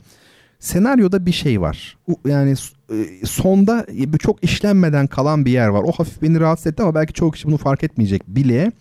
E, ünlü bir söz vardır bakın bunu da kaydedin. Kötü senaryodan iyi film çekilmez. Çekilemez yani ama iyi senaryodan kötü film çekilebilir.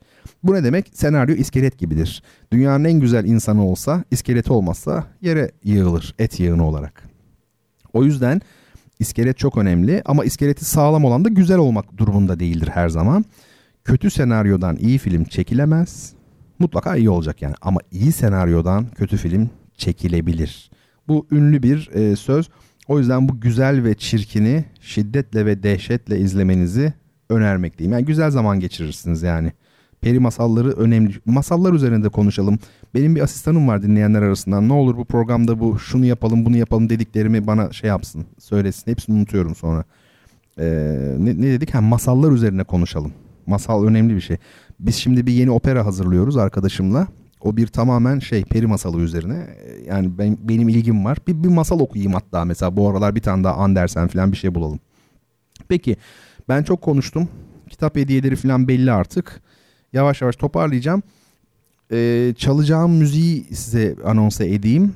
Dave Brubeck biliyorsunuz 60'larda zirve yapan cool jazz denilen bir tür var. Bu tarzın en önemli temsilcilerinden biri.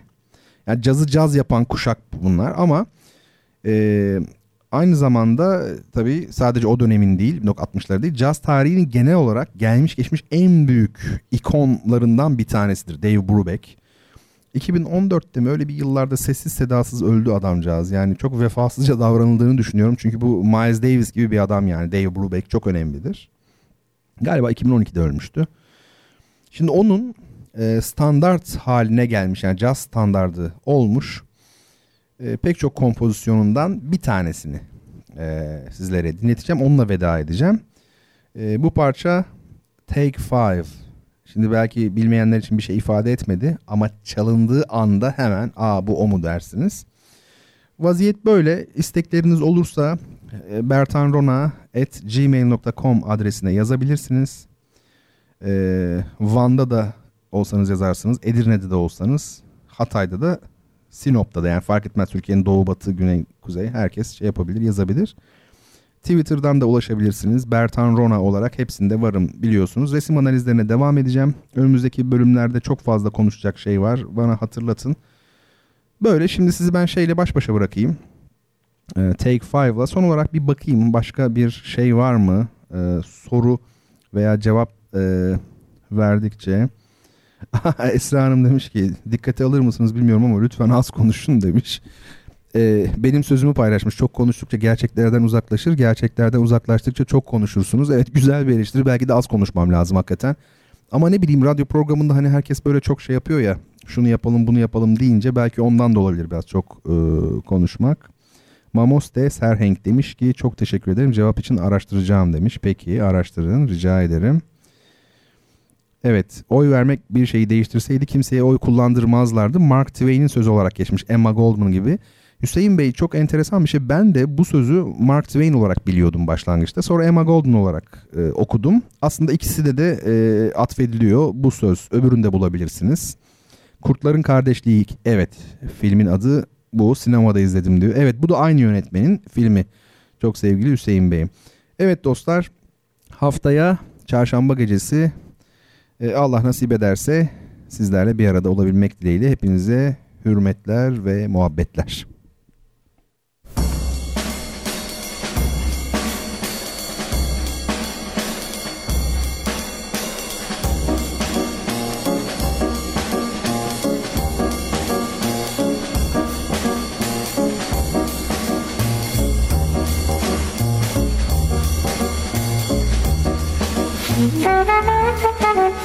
Thank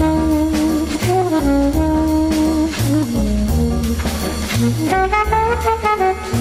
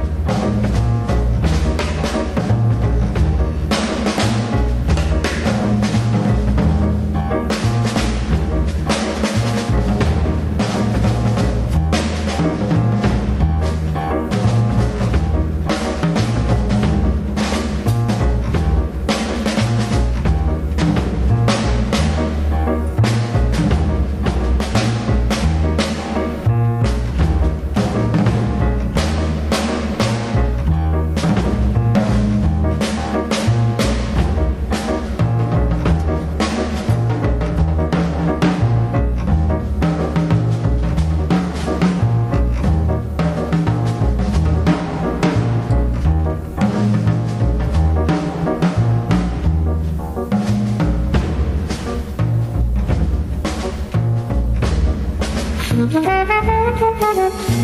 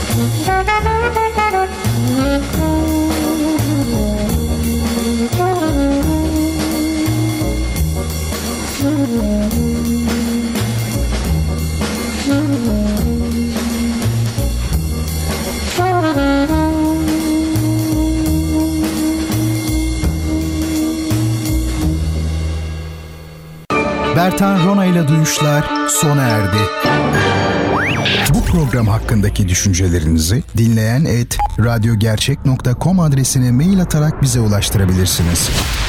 Dinlemiş olduğunuz programda ürün yerleştirme yapılmıştır.